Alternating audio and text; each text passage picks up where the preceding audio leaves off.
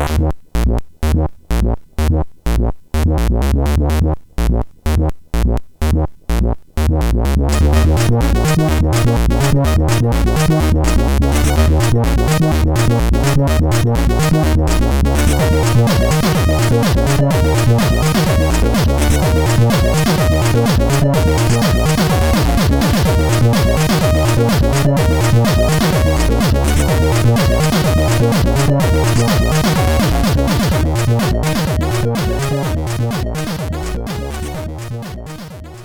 sziasztok! Ez itt a Checkpoint hatodik évadának szerintem hetedik adása lesz, majd úgy fog kijönni. Én Stöki vagyok, szeretettel köszöntöm drága kohosztjaimat, Gretet és Mazurt. Szerbusz. Sziasztok. És még nagyobb Az egy kohoszt hangot, hogy mi, Á, közé, én kedves gazdám, itt vagyunk. Milyen egy kohoszt? Még Ilyesmi, ilyesmi. Esztergapathoz üljél vissza ezzel egy kicsit. Addig is köszöntöm ezt a, hát több mint száz ember összegyűlt ma az EPAM-nak a Meetup termében. Egyrészt óriási köszönet ennek a több mint száz embernek, ilyen, ilyen 120 körül számoltuk a székeket. Várj, meg mennyi marad a végére. Majdnem mind. Majdnem mind megtelt. Másrészt még nagyobb köszönet az EPAM-nak, amiért befogadott minket a, a Franco új meetup termébe, és adtak nekünk pogácsát, meg sört, Meg, Meg. lézeres izét. meg, meg klikkert a Gret Ezt a kezébe, hogy, nevében külön köszönjük. hogy uh, tudjon itt egy előadást csinálni, ugyanis ez egy rendhagyó checkpoint lesz, ugye van a két okból is. Egyrészt azért, mert, mert van a, a podcast nyúlványunk, ez a nem gamer tematikájú képtelen krónika. Bot, podcast tumorunk. Pot-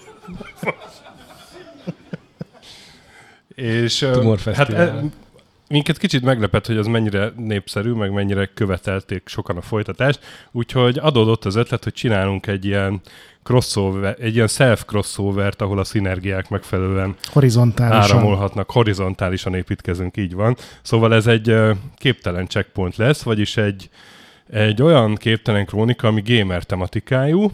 A Gret felkészült valami nagyon obskurus témában, amit valószínűleg Mindenki ismeri. Valószínűleg mi, mi egyes részleteit ismerjük, de, de még valószínűbb, hogy, hogy elég sok mindent nem.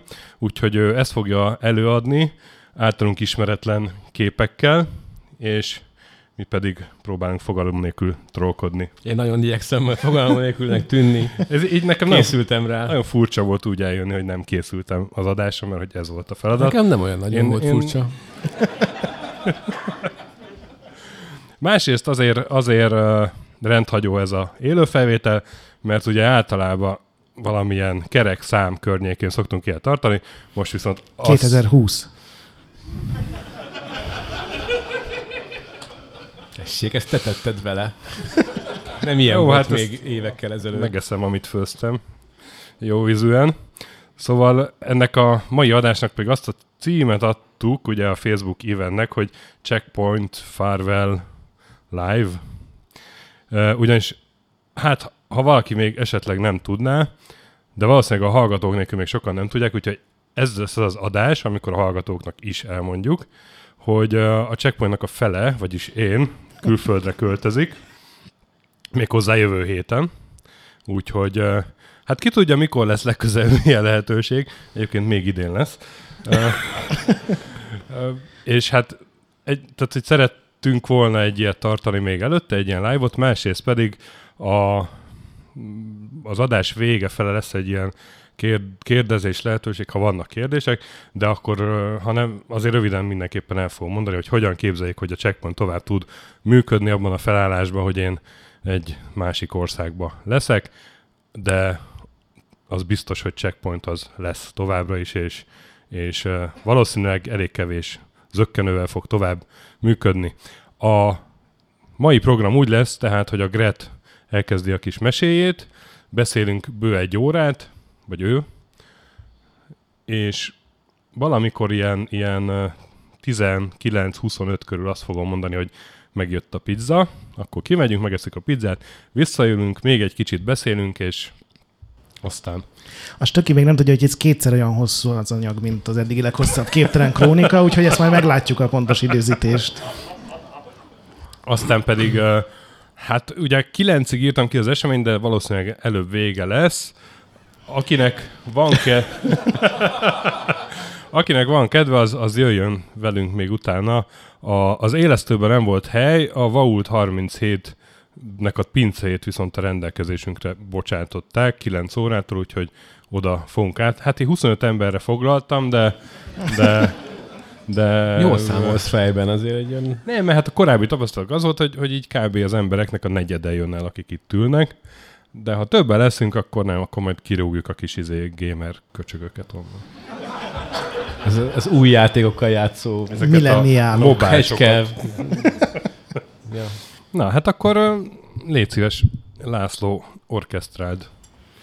Inkább felolvasom, meg elmondom. Szóval eredetileg azt terveztem, hogy, hogy, hogy mivel is ünnepelhetnénk meg, hogy a stöki elmegy, hogy beszélünk a... Én egy jó sörrel szoktam. Phrasing. Elment a kezemet. Észak egy mána szörföt inkább.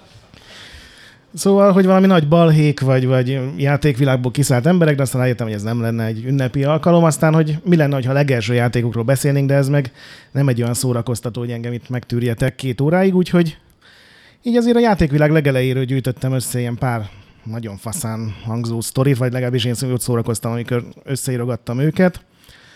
Úgyhogy menjünk vissza 60-as évekbe, még nem voltak mikroprocesszorok, meg nem voltak számítógépek, még a Mazur is tudja, hogy nem a Pong volt az első játéktermék, videójáték. Azon még ott is volt, szerintem. Hát körülbelül. Úgy érzem. Mert ugye azt a Computer Space-nek az alkotói csinálták meg, amikor úgy, ahogy megbuktak vele. Viszont még a Computer Space sem az első volt, feltéve, ha nem ragaszkodunk ahhoz, hogy ezek digitális játékok. Amit én legkorábban találtam, ez a 1964-es nagyszerű Knowledge Computer volt, amivel ilyen öltönyös urak játszottak, és főleg egyetemekre rakták ki, hogy ez a meg főiskolákra, mert ez egy kvízjáték volt, ugye? Ez a szórakoztatva tanulás elvének egyik első ilyen képviselője volt. Ez úgy működött, hogy voltak ben, volt benne egy filmtekercs, megnyomtad, hogy te mondjuk sportkvízt akarsz játszani, és akkor random képkockára tekert, ami volt egy kérdés négy válaszsal. Te megnyomtad nyilván ugye a jó gombot, és örültél, hogy följebb mentek a pontjaid.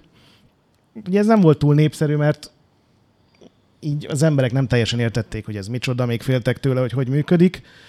Viszont az ezt gyártó cégnek, az edexnek pénzre volt sürgősen szüksége, és ezért ilyen alkoholáztatta befektetőkereső partikat tartottak. Nem tudom, Mazur, neked volt-e ilyen, szerencsét ilyen nagy, nagy céges. Ez egy másik, másik alkalom lesz, majd. És ezek nyilván úgy zajlottak, hogy kajáltak, és aztán nagyon sokat ittak. A edexes emberek megpróbálták eladni a, az egész céget, meg a különböző projekteket, és egy ilyenen történt meg az, hogy egy ilyen csatakrészeg fickó ilyen nagyon csúnyán röhögve odafordult a mellettelő ismeretlenhez, és így elkezdte neki mondani, mintha egy ilyen teljesen őrült ötlet lenne. Képzeld el, bazd meg, hogyha erre raknánk egy ilyen pénzgyűjtőt, mint a zenegépekre, mi lenne? És erre a másik fickó, az ismeretlen alak, az kiúzanodott, és másnap elkezdte kutatni, hogy mi lenne, hogyha ezekre a gépekre egy ilyen De, de, várj, pénzbedobós... de ez azt mondom, nem voltak népszerű gépek. Nem, nem, ez, És ezeket csak ettől, ilyen... ettől gondolták, hogy népszerű az, hogy még fizetősé teszik ezt a szart? Hát nyilván a, nem az egyetemekre céloztak vele utána, hanem ilyen ivós helyekre, meg bowling pályákra, meg ilyesmikre, úgyhogy ez, aki kitalálta ezt, ennek A bowling pelkem is egy tudásbázisnak számítottak, akkor is a Az öltönyös pesgő szellemi műhely volt mindegyik. Úgyhogy egy 40 éves úr volt, William Gilbert Nutting, akit barátai egy, egy link alapján Billy Nutsnak hívtak, ami egy gyönyörű angol mondat, így visszatérve Stökinek az előző poénjához. Ő kezdte el Kaliforniában árulni ezt. Leesett? Nem, csak de mindent tudom helyre tenni magamban. Ezt. És akkor kezdték el árulni 70 vagy 64-ben ezt a gépet, ilyen bowlingozókban, meg olyan helyekre, ahol flipperek voltak. Ennek meg volt az a nagy előnye, hogy ugye ez ilyen IQ növelő, barátságos és oktató jellegű dolog volt, úgyhogy egy csomó olyan helyre is megrendelték, ahol mondjuk egy flippert nem engedtek be, mert ugye ez egy ilyen sátánista eszköz volt a 60-as években. De 65-ben az edexnek sikerült eladnia az egész céget, ezt a Raytheon nevű ilyen katonai beszállító vette meg, nem feltétlenül emiatt, az eszköz miatt. És ezzel ugye az öreg Billy Nutsnak elakadtak a a pénzforrásai, úgyhogy kitalálta, hogy mi lenne, ha én megcsinálnám tök ugyanezt, és akkor még fizetnem sem kéne senki másnak, úgyhogy felhívta a testvérét, aki Chicagóban volt mérnök, és megbeszélték, hogy vesznek egy gyárat, fölvesznek mérnököket, és ez meg is történt, és egy héttel azelőtt, hogy ami Billing fölköltözött volna Chicagóba, úgy összevesztek valamin a feleségeik keresztül, hogy soha többet nem beszélt egymással a két testvér. Úgyhogy ez a tervük, ez kudarcba fordult. Két évbe telt, amíg egymaguk össze tudtak szedni annyi pénzt, hogy meg tudják csinálni a saját verziójukat, úgyhogy 67-ben jelent meg az IQ Computer, ez, ezen látszik, hogy ugye hogy működött, öt válasz volt, négy témakörben, illetve a Computer Quiz nevű, amit tök ugyanezt tudta. Ez a Nothing Industries és a Nothing Associates készítette ezt a két gépet. Várj, de ennek nincs köze a Dave Nuttinghoz? De ő volt a testvére, ő, ő volt, aki őt, őt Na, csinált. de, de mit csinált a Dave Nutting? Egy oldallal később van. Igen? Jó. De most Billyre koncentrálunk, akinek ez a, ez a főműve. az unokájuk volt, nem? De ne szaladjunk előre. Úgyhogy mind a ketten elkezdték árulni, de William, vagy hát Billy Nuts volt az, aki komolyabban gondolta. Ő például gondolta arra, hogy egy Volkswagen hirdetés leutánozva fogja hirdetni a cég, vagy ezt az új kütyüt, amikor aztán ez nem jött be, hát ugyanaz az elrendezés, ugyanolyan helyen a képek, És mégis mennyire más. igen. És aztán, amikor nem jött be, akkor váltott ugye a Na, reklámszakma Most már legősibb, beszélgetünk. Legős, legősibb eszközére, a lábkilógatos ruhájú De várj, nők itt a- szerepeltetésére. A miniszoknyás csaj és Big Profits. Hát ezek úgy, ugye ezek a hirdetések, ezek nem South a, Parkban láttam ilyet. a, nem a népnek szólnak, hanem a ilyen, mindenféle ilyen kocsmatulajoknak, meg ahol zenegépet találsz, adsz neki egy ilyen szórólapot, és akkor megtetszik neki a csaj, és rendel És 10 miért dollár. Off California, amikor Chicagóba? Nem, nem, a Dave volt Chicagóban, Billy Ja. Kaliforniában, és Dave ott is maradt.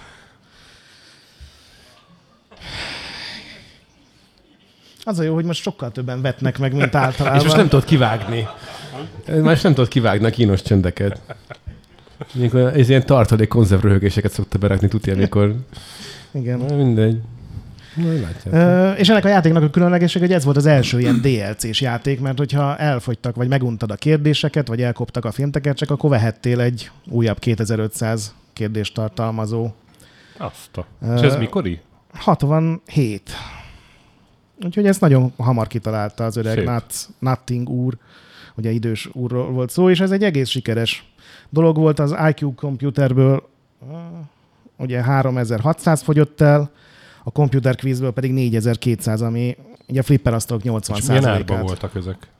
Ezek is ilyen 3-4 ezer dollár, nem találtam teljesen pontosat, de ilyen flipper, ilyen drágább flipper árban voltak.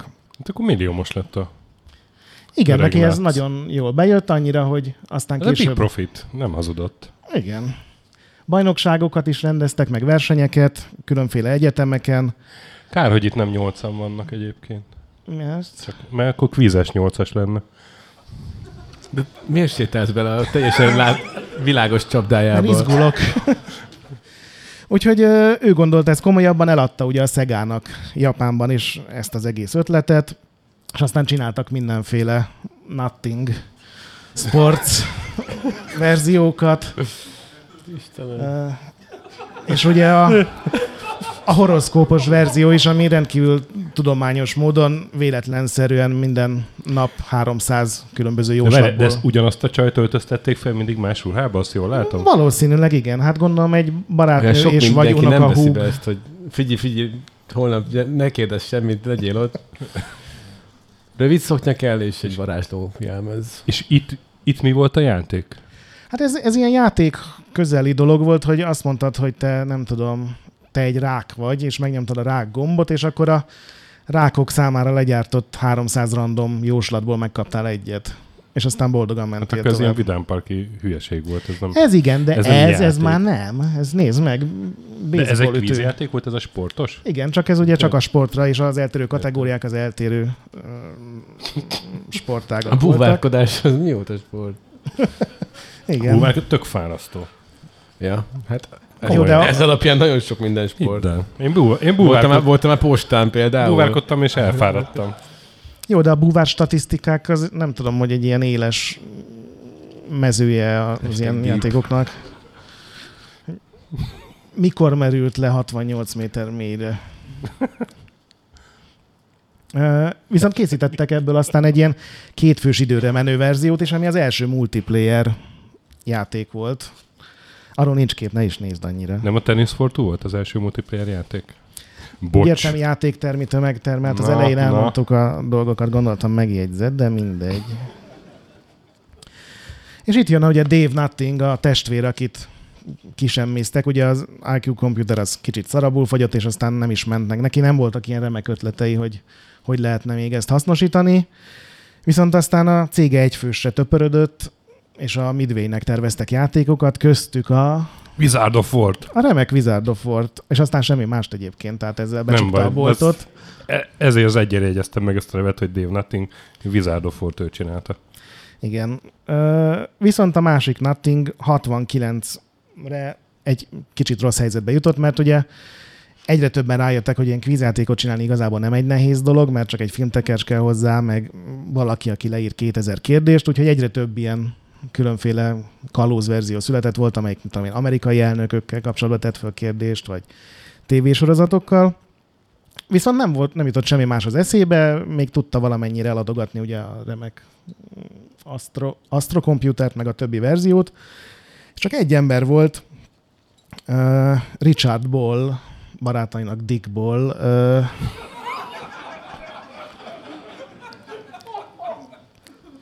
aki... Ugyanazok voltak a barátai neki is, nem? Igen. Tehát a, a Nothing Associates-nek volt ő a vezető mérnöke, és ő mondta azt, ő nagyon, nagyon ágált az ellen, hogy, hogy sok pénzt költsenek, azt mondta, hogy spórolni kéne, és csinálni már egy olyan játékot, ahol tényleg digitális látvány van. Ő, ő is járt egyetemre, látta a Space War-t, és ez neki nagyon-nagyon tetszett. És erre a William Nothing, fogalmazzunk így, ezt átgondolta, leült, és megvette az első magánrepülőjét, és utána nekiállt ö, csinálni egy olyan kvízjátékot, ami jogi ismeretekkel kapcsolatos kérdéseket tett föl. és itt volt az, hogy szegény Dickból fölmondott, és saját céget alapított. Sajnos neki rá kellett jönnie, hogy ez tök jó dolog, hogy a Space War működött egy ilyen 8 millió dolláros mainframe gépen, de hogy ezt valószínűleg tényleg nem lehet megcsinálni így otthon vagy játéktermi verzióban, úgyhogy csinált egy ilyen holdas, hordleszállós játékot, ez volt az első Lunar Lander, csak elfelejtette levédetni a nevet, úgyhogy ezért lett később egy Atari játéknak is ez a neve. És itt megpróbálta megszerezni a Neil Armstrongnak az eredeti szövegeit, ugye, amiket a Holdcomból mondott, és a NASA egyrészt nem értette, hogy mit akar egész pontosan, hogy mihez akarja ezt kölcsönvenni, de mondták neki, hogy nem, és az öreg Boll erre azt mondta, hogy de hát ez az én adomból megy, úgyhogy igenis megcsinálom, úgyhogy a Cointronics nevű cége ezután ment csődbe a ügyvédek támadásától. Ö, valami semmi? Az a baj, hogy mindig a jó sztorikat te hozol a képtelen kronikába, hogy, hogy így hallgatjuk inkább, mint hogy Jó, hát... rokkodjunk, de nem tudom, ez, ez így a, a Nothing eszmet, ez, ez így motoszkál a fejemben percek óta, csak... Még motoszkálhatott még, volna. Még, még nem adtál támadási felületet. És akkor itt, itt lép a képbe a második mai főszereplő, ugye Nolan Bushnell, most nincs róla kép, de majd fogjátok látni. Egy Utahban nevelkedett mormon fiú volt. Minden a honzalma a számítógépek iránt. igen, és a, a gyermekkoráról találtam pár ilyen idézetet ilyen régi ismerősökkel, meg iskolatársakkal, és mindegyikben szerepelt a weird, mint furcsa jelző. Tehát ő egy ilyen Mormon zavaros volt? Nem, ott az, ez ott ez az alap. Tehát default mormon volt szerintem. Például azt több helyen leírták, hogy imádta összehozni a két fő hobbiát, az elektromos áramot és a mások szivatását. Ó, hát ez mókakacagás végtelen tárháza. Egy jó elektrosok.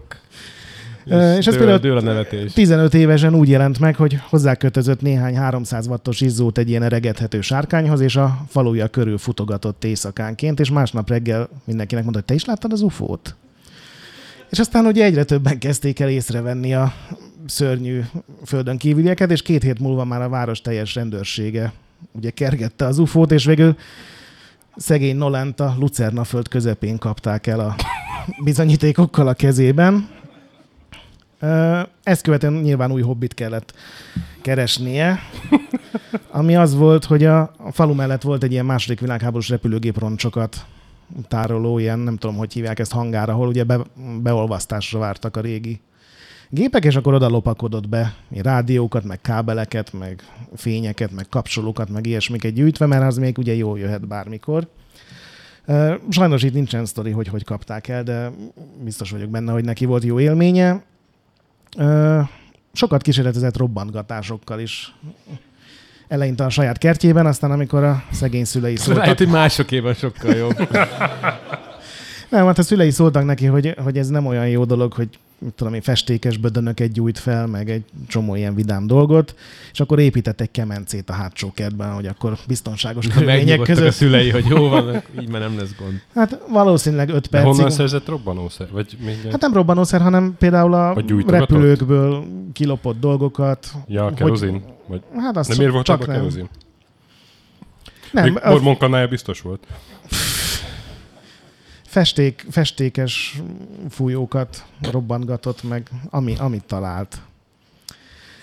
És akkor ezek után ugye a szülei elvitték egy elvitték egy paphoz, hogy neveljen bele valami rendszert, és ennek az lett a következménye, hogy kitették másnapra a mormon vallásból, hogy nem tudom, hogy kitagadás, vagy hogy hívják ezt hivatalosan, de onnantól kezdve Kiátkoz... Kiközösítés. Exkommunikáció. igen, Az. exkommunikálták, és innentől kezdve így egyetemi korá, koráig folyamatosan úgy mutatkozott be, hogy Nolan Bushnell vagyok, pogány. Ami,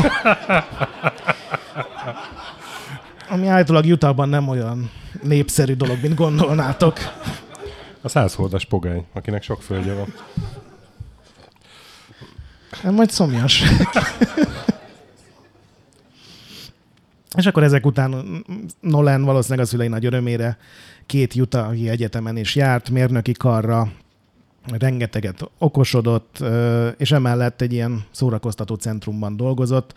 A legelső feladata az volt, hogy a céllövöldéhez csalogasson random embereket, ugye, hogy te nem akarsz célba lőni, úgy nézel ki, mint aki célba akar lőni, és aztán innen egy év alatt följutott oda, hogy 150 kölyök dolgozott a keze alá, úgyhogy innen jön az, amit ő azt mondott, hogy később meglátta ugye ezeknek a videójátékoknak a vonzerejét, hogyha van egy olyan nyomorult, aki egy nem tudom, egy célba dobósra hajlandó sorbálni két órát, akkor mondjuk egy Call of Duty innen már nem nagy ugrás. igen. Az egyetemen Basnelnek annyiban szerencséje volt, hogy ugyan ő magától nem jutott oda az ilyen számítógépekig, mert minden mérnököt azért nem engedtek oda, de volt egy haverja, aki az egyik ilyen fraternitynek volt a tagja, tudod, ez a sztereotípiás parti animal állat, de Utahban vagyunk, egy, egy elektromérnök egyetemen, úgyhogy ez abban nyilvánult meg, hogy éjszakánként föltörte a hátsó ajtónak a zárját, ami a gépterembe vezetett, és belógtak gépidőt lopni. És ugye nyilván a Bushnell is néhányszor vele ment, és space waroztak, és ő azt mondja ma már, ma már nagyon sok dolgot kicsit másként mond, mint mondjuk a 20 évvel ezelőtt interjúiban, de ma már azt mondja, hogy azonnal az első pillanatban eszébe jutott, hogy de hát ez működne a, a, karnivál, a karneválon is, hogy ez, ez, ezzel rengeteg pénzt lehetne keresni, és aztán mondanak egy haverja, hogy de figyelj, az a monitorszerűség, ami játszol, az 250 ezer dollár, úgyhogy szerintem ez nem lesz egy tömegtermék. És akkor általában nagyon elszontyolodott, de hogy ez mindig benne maradt az ő elméjében, hogy, hogy ezzel még valamit lehetne kezdeni. És akkor nézzük is meg a Space War-t, ugye ez a legelső videójáték volt, néhány példányban létezett, 62-ben csinálta egy ilyen egyetemista hallgató, gyakorlatilag egy multiplayer shoot'em volt, középen egy bolygó van, aminek a gravitációs ereje az kihat a kezelésre, és lényegében egymást kell lelőni, és itt is játszanak vele, ez ugye multiplayer játék volt ez is. Hogy hívták a csávót? Russell, Steve Russell? nem? valami Russell volt a neve. Mr. Russell csinálta. Russell Sun. Igen. Uh, úgyhogy Nolannek nagyon megtetszett ez a játék, rengeteg időt töltött a gépteremben, az utolsó évben már legálisan, és ennek megfelelően évfolyam utolsó volt a végzősök között, amire egyébként rendkívül büszke volt, azt mondta, hogy a végén ezen még kellett is dolgoznia, hogy ne, nehogy valaki meg valaki ugye hát, mögé csúszson a dolgokban, és ezután egyből elvette a barátnőjét, Kaliforniába utaztak, és bár már nem volt mormon, de azonnal neki kezdtek a gyerektermelésnek, és ugye ilyen startupos szokás szerint annak is, hogy valahogy megoldja, hogy esetleg ez a Space War ez eljusson a külvilágba, hogy valahogy ebből lehessen dolog. Ugye játék valamilyen formában meg tudják csinálni. És ugye Kaliforniában van a Silicium völgy, ami ma is egy mindenki ismeri, tudja, hogy miről van szó, és ez 68-ban is ott volt, már ez főleg katonai ilyen kutató cégek voltak akkor, és aki kicsit ilyen gyöngédebb volt, vagy mormonabb, vagy, vagy nem akart háborús szekereket előre tolni, ez egy Ampex nevű céghez ment, akik mindenféle ilyen hanggal, meg videóval kapcsolatos nagyon korai dolgokon dolgoztak. Nolannak az első munkája például az volt, hogy egy videófile nevű dolgot csináljanak, erről sem maradt fönn képezve, valami hatalmas ilyen ródiumból készült lemez volt a flopiknak a nagyon-nagyon korai őse, amin dokumentumokat lehetett tárolni, és megtaláltam a Wikipédián, hogy miért ne. A ródium nyelvújításkori neve Rózsany volt. Mi volt? Rózsany, úgyhogy Rózsany? a, a, a nyelvkutató kémia tudósoknak ez egy remek ajándék. Ez, idegen, hogy... És ugye itt az Amp-. Ampexnél ezekkel az unalmas dolgokkal foglalkozott a Nolan, de itt is rengeteg haverja lett, például volt egy Larry Ellison nevű fickó, akivel egy csomót söröztek Hogy együtt, hívták aki, a haverjai? hát Ezt más sem mered mondani. Mr. Oracle, ugyanis ő volt az, aki később ugye innen lelépve megállapította azt a céget. Meg volt egy Ted Debney nevű fickó is, aki, aki nagyjából hasonlóképpen látta a világot, mint Nolan. Annyira nem volt extrém, ekkor Nolan már ilyen kicsit hippi vonalat követett, ami leginkább a füvezésben nyilvánult meg. És együtt nagyon sokat ittak, nagyon sokat dumáltak, hogy mi lenne, ha milyen projektjeink lennének.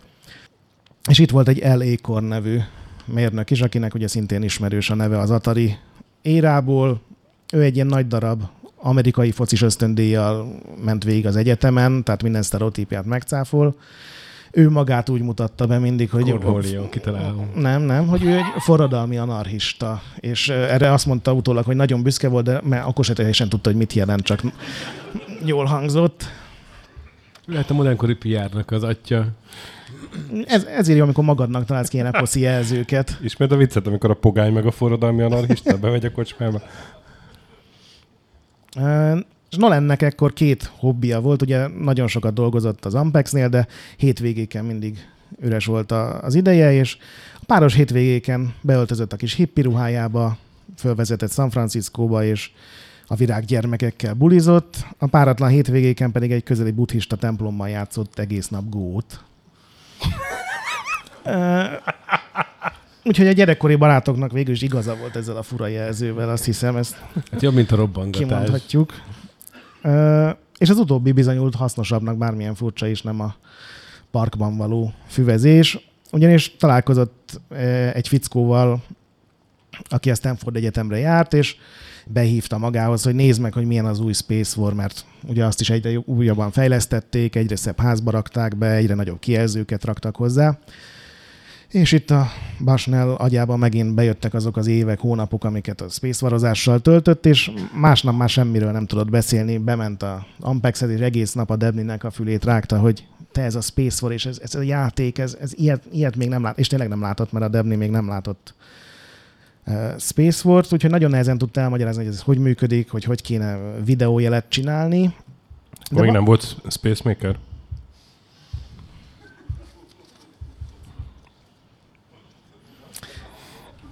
Lehet, hogy nem. Lehet, hogy ezt kivágom. Senki nem rögött be. Vajon miért? Én nem is értem. Pedig szar volt. Na most, most én örülök ezeknek a pillanatoknak, meg, meg tudják, hogy milyen egy ilyen felvétel. Én már itt második söröm beleállok. Igen. És annyit beszélt a Debni fülébe, hogy, hogy valamit kéne nekik csinálni, és legyenek ők az elsők, akik megcsinálják a Space War-t, hogy, hogy délután munkaidő után bementek a helyi ilyen cégbíróságra, és megalapították vállalatukat. Ez a Shizigi nevű cég volt, betűzöm SYZYGY. Ez ugye csillagegyüttállást jelent, és Nolannek az, az imponált legjobban ezzel kapcsolatban, hogy egyrészt senki nem tudja hallás után leírni, hogy ez hogy lehet, másrészt elolvasva senki nem tudja, hogy hogy kell kiejteni, és hogy ez mekkora poén lesz majd, amikor szerződéseket kötnek, és így sokszor visszakérdeznek majd. Mi? Meg lehet, hogy csak a Shy Guys-t írták le. Hibásan, mert diszlexiás volt. Igen, végül is ez is lehet, és uh, Nolan még aznap, tehát megalapították a cégüket, 200 dollár volt a teljes alaptőke, és rögtön rendeltek 4000 dolláros számítógépet, hogy akkor majd ők ezzel csinálják meg. Ez a Data General nevű cégnek a Nova című apró otthoni gépe volt. Ez volt a És legolcsóbb. átalakításra egy ilyen toalettnek is alkalmazható, nem? Igen. Ez volt a korszaknak a legolcsóbb, hát mondjuk PC-nek, mert uh, mini számítógép volt a hivatalos megnevezés, amit szerintem kicsit túlzás, de mindegy. 800 kHz-en dübörgött, Hát a, ki, kijelző nem nagyon a volt. Space Force az eredetileg PDP 1 volt, ami meg így a egész szobafalat beterítettek Igen, igen. elé. Hát ez volt ugye a fő baj, hogy ez Ja. egy több millió dolláros gép Ja. volt, és ezt valahogy meg akarták oldani úgy, hogy egy tömegtermék legyen. És ezzel akarták kezdeni, hogy mi lenne, hogyha akkor megvennék a legolcsóbb gépet, ami, ami elérhető a piacon, és Masnell hazament, és elmondta asszonynak, hogy képzeld, mi történt ma. és akkor este vissza kellett mondani a telefonon a gép megrendelést. Valamiért nem tetszett, akkor már két gyereke volt, és, és azoknak kellett cipő, meg ruha, meg ételek, meg ilyesmi, úgyhogy nem engedték meg, neki, hogy új, új dolgot kellett kitalálni, és ekkor jött a képbe az, hogy ugyan Basnernek is volt egy elektromérnöki diplomája, de ő ez, ez így nem nagyon értett, ugye ez a évfolyam utolsóságból talán lejött. Viszont a Debni nagyon ügyes volt, és ezért összerakták mindenféle alkatrészekből, nekiálltak ilyen diszkrét külön csipekből áramkört építeni, és hogy hogy lehet megoldani, hogy, hogy a képernyőn egy-egy pixelt egy rendes tévéből meg tudja világítani, és akkor csináltak egy űrhajó alakú, hát ma Sprite-nak mondanánk, de biztos nem ez volt a hivatalos neve, és egy szép lassan elkezdték megcsinálni a, azt a játékot, amit úgy gondoltak, hogy majd el lehet adni. Ez nagyon lassú volt, hiszen egyrészt munkaidőn kívül kellett csinálni, másrészt ugye mind a ketten a lányuk szobájából dolgoztak, ami egy ideig nagyon nehéz volt, mert ugye Miért? mert nem volt sufniuk, és egy idő után mindketten kirakták a lányukat a szobából, és általában ez nem tett jót egyikük kapcsolatának sem. És amikor az először megcsinálta azt Debni, hogy lehetett irányítani a kis rakétát a képernyőn, akkor ő elhatározta, hogy ez, ez az, amiből én meg fogok gazdagodni. És így kezdett el befektetőket keresni, amit ő úgy kezdte, hogy először kitalálta a játék nevét, ez volt a Cosmic Combat, mert az jól hangzik, ugye az alliteráció mindig jó, és gyurmából, amit a lányától szedett el, Megérte. Mégis csak megérte ott dolgozgatni. megcsinálta azt a gépnek három a... Bravo plakátból. És egy rózsaszín filctolból, ami csak Igen. szövetséget tudott rajzolni. Nagyjából ezekből, És valahogy mindig, mindig napló lett. Mindegy, folytas, folytas. ezekből megcsinálta ugye a, a, a, gépnek azt a házát, amit aztán majd látni fogunk, egy ilyen sokkal kecsesebb, ilyen futurisztikusabb dobozba volt ez a Cosmic Combat, mint a legtöbb későbbi játék. Viszont ugye nem nagyon voltak ismerősei, ilyen üzletemberek, meg nem is nagyon tudta, hogy ez hogy megy, úgyhogy azt a megoldást választotta, hogy akárki szóba állt vele, annak elkezdte magyarázni, hogy és akkor így megy az űrhajó, tudod irányítani, és majd egymást ne kell lőni. És az egyik ilyen ember, akinek beszélt erről, ez a fogásza volt, és a, a fickó visszaemlékezései szerint már két kanül volt a szájában, meg a fúró, és akkor is magyarázta, hogy hogy megy majd a pontozás, és hogy csöndben maradjon ez a fogász. Ez mondta neki, hogy nekem van egy másik betegem, akinek szintén sokat kell a fogát fúrni, az valami ilyenekkel dolgozik, majd összehozlak titeket, de most maradj csöndbe, mert érzékeny rész jön. És hát nyilván ez Billy Nuts volt ez a másik úriember, úgyhogy itt találkozik a két szál a sztoriban. Ö, ők igazából nem nagyon kedvelték egymást, ugye ez a William Nutting, egy már egy ekkor ilyen 50-es fickó volt, majdnem egy ilyen komoly öltönyös úr, a Basnál pedig ugye ez a bőing, fűszag, gondozatlan szakálkombóban járta a világot, de igazából itt szükségük volt egymásra. Ugye Richardból távozott a Nothing Associates-től, amikor volt ez az összeveszés, tehát neki még mindig nem volt vezető mérnöke. Úgyhogy azt az ajánlatot... Busted. Mindegy, nem mondjuk. Mondhatnánk, de nem mondjuk. Folytas, folytas, folytas. Annyira örülök, hogy magadra vontad a célkereszteket. Megbántam. Úgyhogy végül abban állapodtak meg, hogy Basner csa- csatlakozik főállásban a Nothing Associates gárdájához, és munka után külön fizetés nélkül dolgozhat a céges laborban azon, amin akar. Aztán, hogyha ebből a hülyeségből tényleg lesz valami, akkor a cég azt vállalja, hogy gyártja, és sokszorosítja és eladja, és minden egyes példány után 5 teljes százalék részesedést fizet a feltalálónak, hiszen ez így fair. Engem nagyon meglepett, hogy a így teljesen elfogadta azonnal, aztán találtam egy interjút, ahol azt mondta, hogy mivel még egy kocsit is kapott céges autót, ez neki tök jó biznisz volt, úgyhogy hamarosan ide vette a haverját, a Ted Debnit, és ketten munkaidő után dolgozgat. Nappal csinálták ugye a kvízjátékokat, az újabb és újabb rohadt kvízjátékokat, esténként pedig dolgoztak a Cosmic Combaton, aminek 71. augusztusra készült el az első ilyen játszható prototípusa. Kitűzték a, egy hétvégére, hogy akkor most kivisszük különböző helyekre. És itt jött Nothingnak az első ilyen nagyon furcsa húzása, hogy az ezelőtti éjszakán péntek este azt mondta, hogy ez a Cosmic Combat, ez egy ultra erőszakos név, ezt a vallásos Kalifornia ezt nem fogja befogadni, úgyhogy átnevezte Computer Space-re, Space. aminél ártatmatlanabb név az így nem nagyon Igen. létezik. De ez, tehát játékmeték tekintve egy az egybe a Space War volt. Hát nem, egy sokkal egyszerűbb dolog volt, hogy a Space nem- War két fős volt, a Computer Space egy Ja, ez fős. A Space War-ba tudtál teleportálni, mint az Asteroids-ban, a és az, Computer a Space-ben nem. Space War úgy volt egy két fős, hogy, hogy ott Egymást lőtted. De hogy uh, volt hálózat is, vagy nem? Nem, egy gépen. Ja, értem. Egy azon a képernyőn, amit láttál sok-sok. Sőt, egy, egy kattintással előbb. Ezen nagyon, nagyon nehezen látszik, hogy hol van a két űrhajó, de itt kell egymást lőni. Úgyhogy 79, nem 71. augusztusában a Immar Computer Space nevű gépet kirakták egy hétvégén két helyre.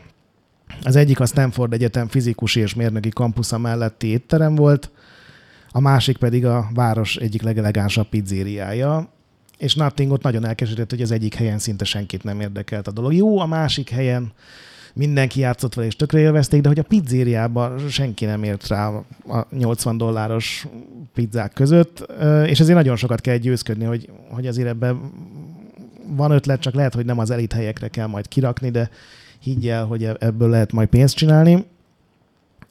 És végül rábeszélték arra, hogy 71. októberében elvigyék egy ilyen ipari kiállításra, egy ilyen szakipari kiállításra.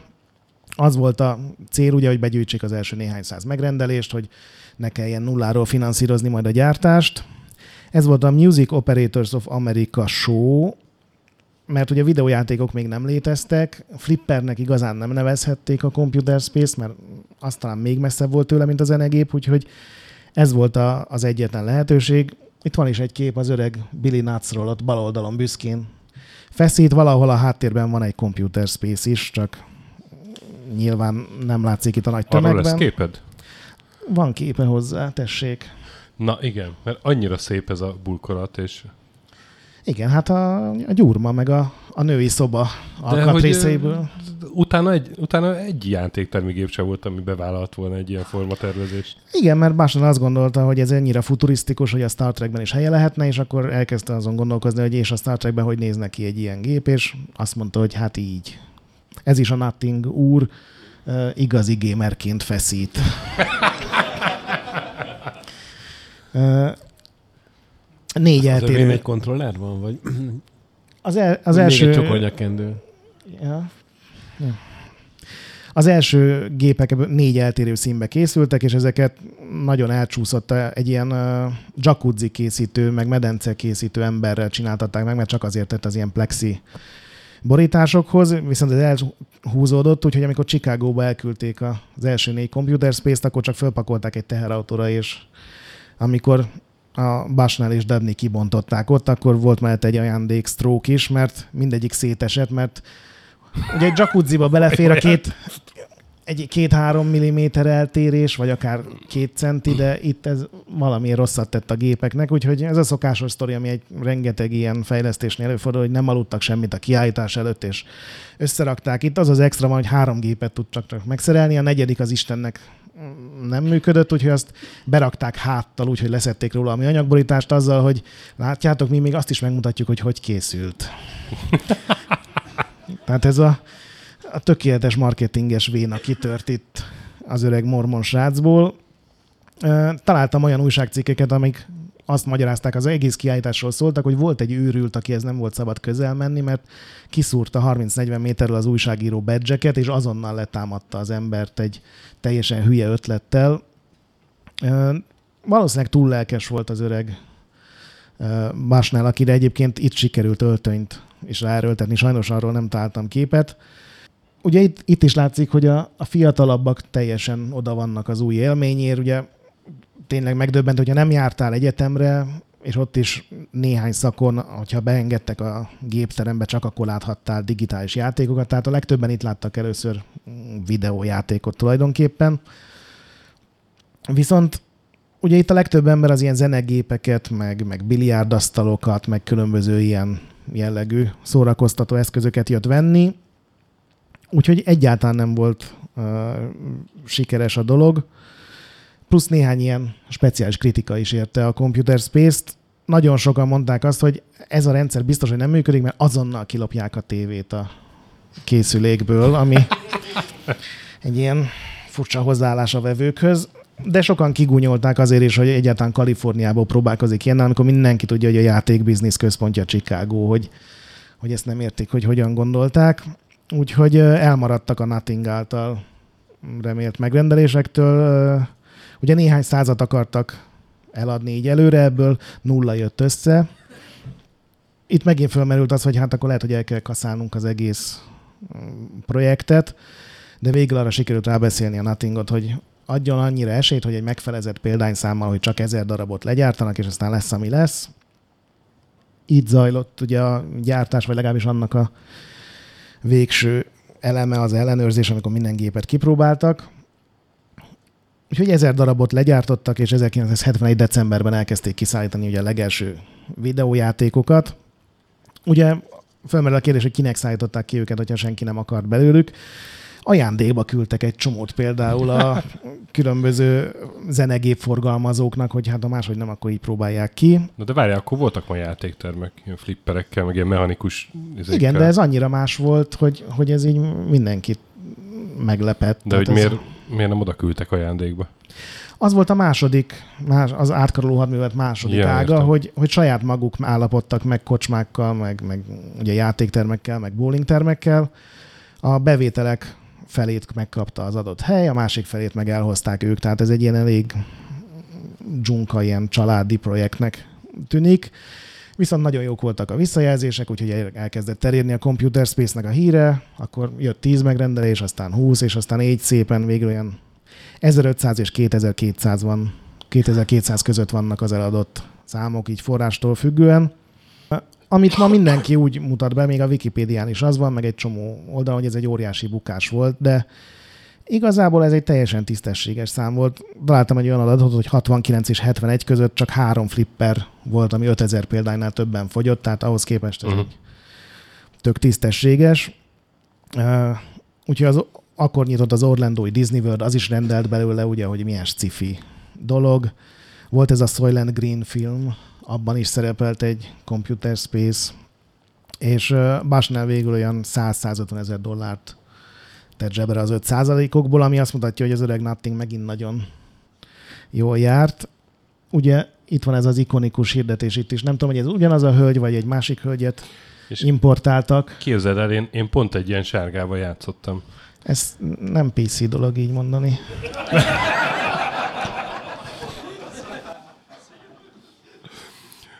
A, az első közös E3-unkon, a 2004-esen kim volt egy sárga, és a Computer Space. A Tokyo Game Show igazából. Szóval, hogy arra hívnám fel a figyelmet, hogy még nem volt joystick, és négy gomb van egymás mellett, ugye lehet látni, az egyik a űrhajó jobbra forgatás, másik űrhajó balra forgatás, harmadik a gyorsítás, a negyedik a lövés.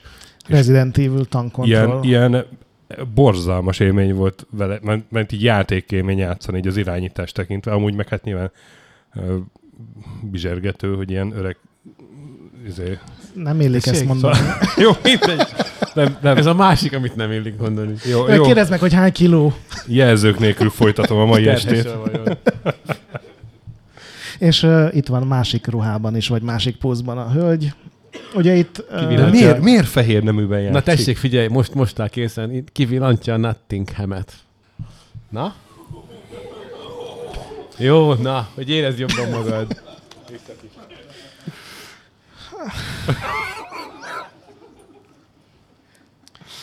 Igen?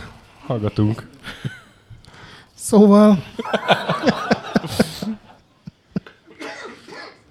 szóval itt ugye a szövegben meg vannak említve versenyjátékok, és rohadt kíváncsi lettem, hogy az mit jelenthetett vajon a Computer Space előtt, és gyakorlatilag mint egy ilyen kvarcórákban volt, nem tudom, emlékeztek hogy két gomba lehetett jobbra meg balra menni, és az út az automatikusan ment alattad, és ilyen játékok voltak, ahol az út egy ilyen műanyag tekercs volt, ami Mhm. így forgott ugye Igen. a gép alatt, nagyon furcsa látvány nyújtottak. Úgyhogy a Space War viszonylag sikeres, vagy a Computer Space viszonylag sikeres lett.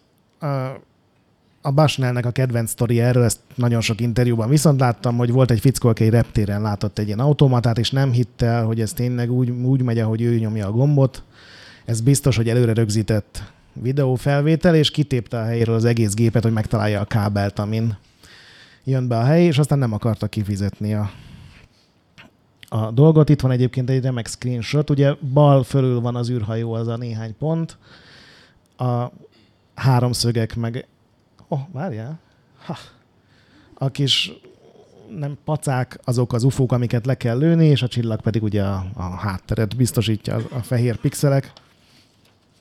A számok nem tudom, hogy pontosan mit jelölnek, ugye meg volt, hogy mennyi időd van, hány pontot értél és talán, hogy mennyi lövésed van még. Úgyhogy ez volt 71-ben a 71 decemberében jelent meg az utolsó napján az évnek, vagy utolsó napjaiban. Ez volt a csúcsa a dolognak. Ö, egész sikeressé vált, de 72 tavaszára mind az öreg Billy Nuts, mind Bushnell csalódott lett. Mindenki más örült a dolognak, de a Bushnell úgy érezte, hogy nem kapott marketing támogatást a cégtől, csak ugye a, a sárgát. Az utóbbi pedig úgy érezte, hogy a computer quizennél sokkal faszább volt, és sokkal több pénzt hozott, és ezt én találtam ki, tehát az sokkal jobb volt.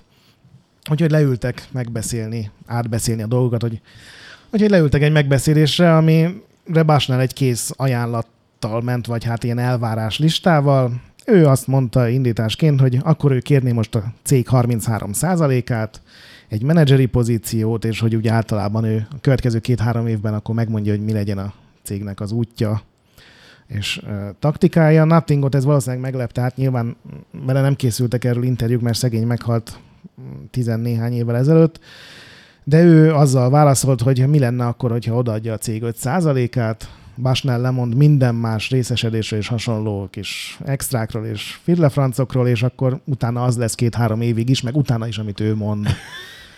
Uh, itt nyilván uh, Itt egymást negyedébe csaptak. igen. Fölállt az asztaltól, Basnell gondolom illedelmesen megköszönt a kellemes hangulatú tárgyalást, és kiment. Nyilván ezután kiutat keresett, nem akart a cégnél maradni. Nem volt más ötlete, hogy felhívta a Midway-t, hogy mi lenne, hogyha adnának neki egy zsák pénzt, és akkor ő cserébe csinál nekik egy flippert, mert ugye az volt a korszakban, amit el lehetett adni nagyon kényelmesen, meg egy, egy versenyjátékot, de már ezzel a, ezzel a technológiával, hogy fekete-fehér és pöttyök vannak rajta. És legnagyobb megdöbbenésére a midway-esek azt mondták, hogy hát végül is ez simán lehetséges, csináljuk ezt. Úgyhogy Básna és Debni felmondtak, és 72. június 27-én megalakult az Atari egy 160 négyzetméteres irodában, úgyhogy nyilván ide futott ki a sztori, valószínűleg ezt sokan tudtátok. Semmit nem tudtak a flipperekről, úgyhogy Debni elkezdte azokat, vettek egy flippert, elkezdte szétszerelni őket, hogy ez hogy is működik, a számláló, meg a különböző, nem tudom a nevüket, amik pattingatják a labdát. Nem akarok, hanem az a kis gumiszalagos Bumperek? bumperek magyarul. Bukkan, bukkanók. Ő azt elkezdte kutatni, és akkor ugye Basnerre maradt volna az, hogy megcsinálja a, a versenyjátékot, és ez itt elakadt, mert ő mondta, hogy ezt annyira nincsen kedve, Dabni mondta, hogy persze, mert nem tudnád, és az lett a vége, hogy akkor fölvették az elékont, ugye a anarchista barátunkat, akiről már volt szó. Ő volt a, a második számú Atari alkalmazott. Az első számú egy Cynthia Villanueva nevű hölgy volt, aki Basnál gyerekének volt a 17 éves babysittere. Ő lett így mellékállásban a titkárnő slash takarítónő slash általános felügyelő a cégnek, és emellett ott voltak ugye a gyerekek a kezében, amikor kellett rá vigyázni. Úgyhogy ez egy ilyen professzionális cég volt. Róla nincs képed? De. Később lesz róla kép. Oh. Uh, ő fizetés, dupla, fizetés duplázást kapott, Nagy, nagy. Ékon pedig a cég 10%-át kapta meg, úgyhogy ő valamivel jobban járt. Nyilván az Atari nevet Basnál hozta, hiszen ez egy Go kifejezés, ez mindenki tudja. Ez a... Nem? Ja, de persze. Ez a... Azt találtam, hogy ez egy olyan előnyös helyzet, mint a matta sakban, tehát ez egy ilyen, hogy most majd innen győzünk jellegű. De matt az már győzelem. Akkor Itt a sakka, sakkamatban. Akkor sakk. Mint a Deus és az volt az első tervük, hogy az Atariból egy ilyen, ilyen. Folytasd, folytasd. menő, elegáns design stúdió lesz, hogy majd megkeresik a nagy cégeket, és mindenkinek a legfaszább játékokat ők fejlesztik ki, és akkor nem kell olyasmikkel foglalkozni, mint a gyártás, meg a, a gépek fenntartása, meg a sales, meg egy csomó ilyen unalmas dolog. És úgy tűnt, hogy ez működik is, mert a Midway az havi 4000 dollárt fizetett nekik azért, hogy csinálják meg ezt a két játékot, fél évük volt rá. De mielőtt elkezdtek volna dolgozni, még mielőtt a, az Acorn oda jött volna a céghez, Básnál valakitől hallott egy olyan kütyűről, ami otthon bárki rákötheti a tévére, és akkor azon megjelennek dolgok, és lehet vele játszani. És ez őt nagyon zavarta, mert ő egyrészt úgy gondolta, hogy ez csak ő ért az ilyen dolgokhoz, másrészt meg ugye neki mindig a, a gyerekkori vagy fiatalkori munkájából ez a játéktermi dolog tetszett, hogy kimennek az emberek, és akkor együtt sorba a célbadobóshoz, meg a Computer Spacehez, és ez nagyon, nagyon zavarta, hogy van egy ilyen készülék. Ez ugye a Magnavox Odyssey volt a legelső konzol, amit egy Ralph Baer nevű mérnök rakott össze.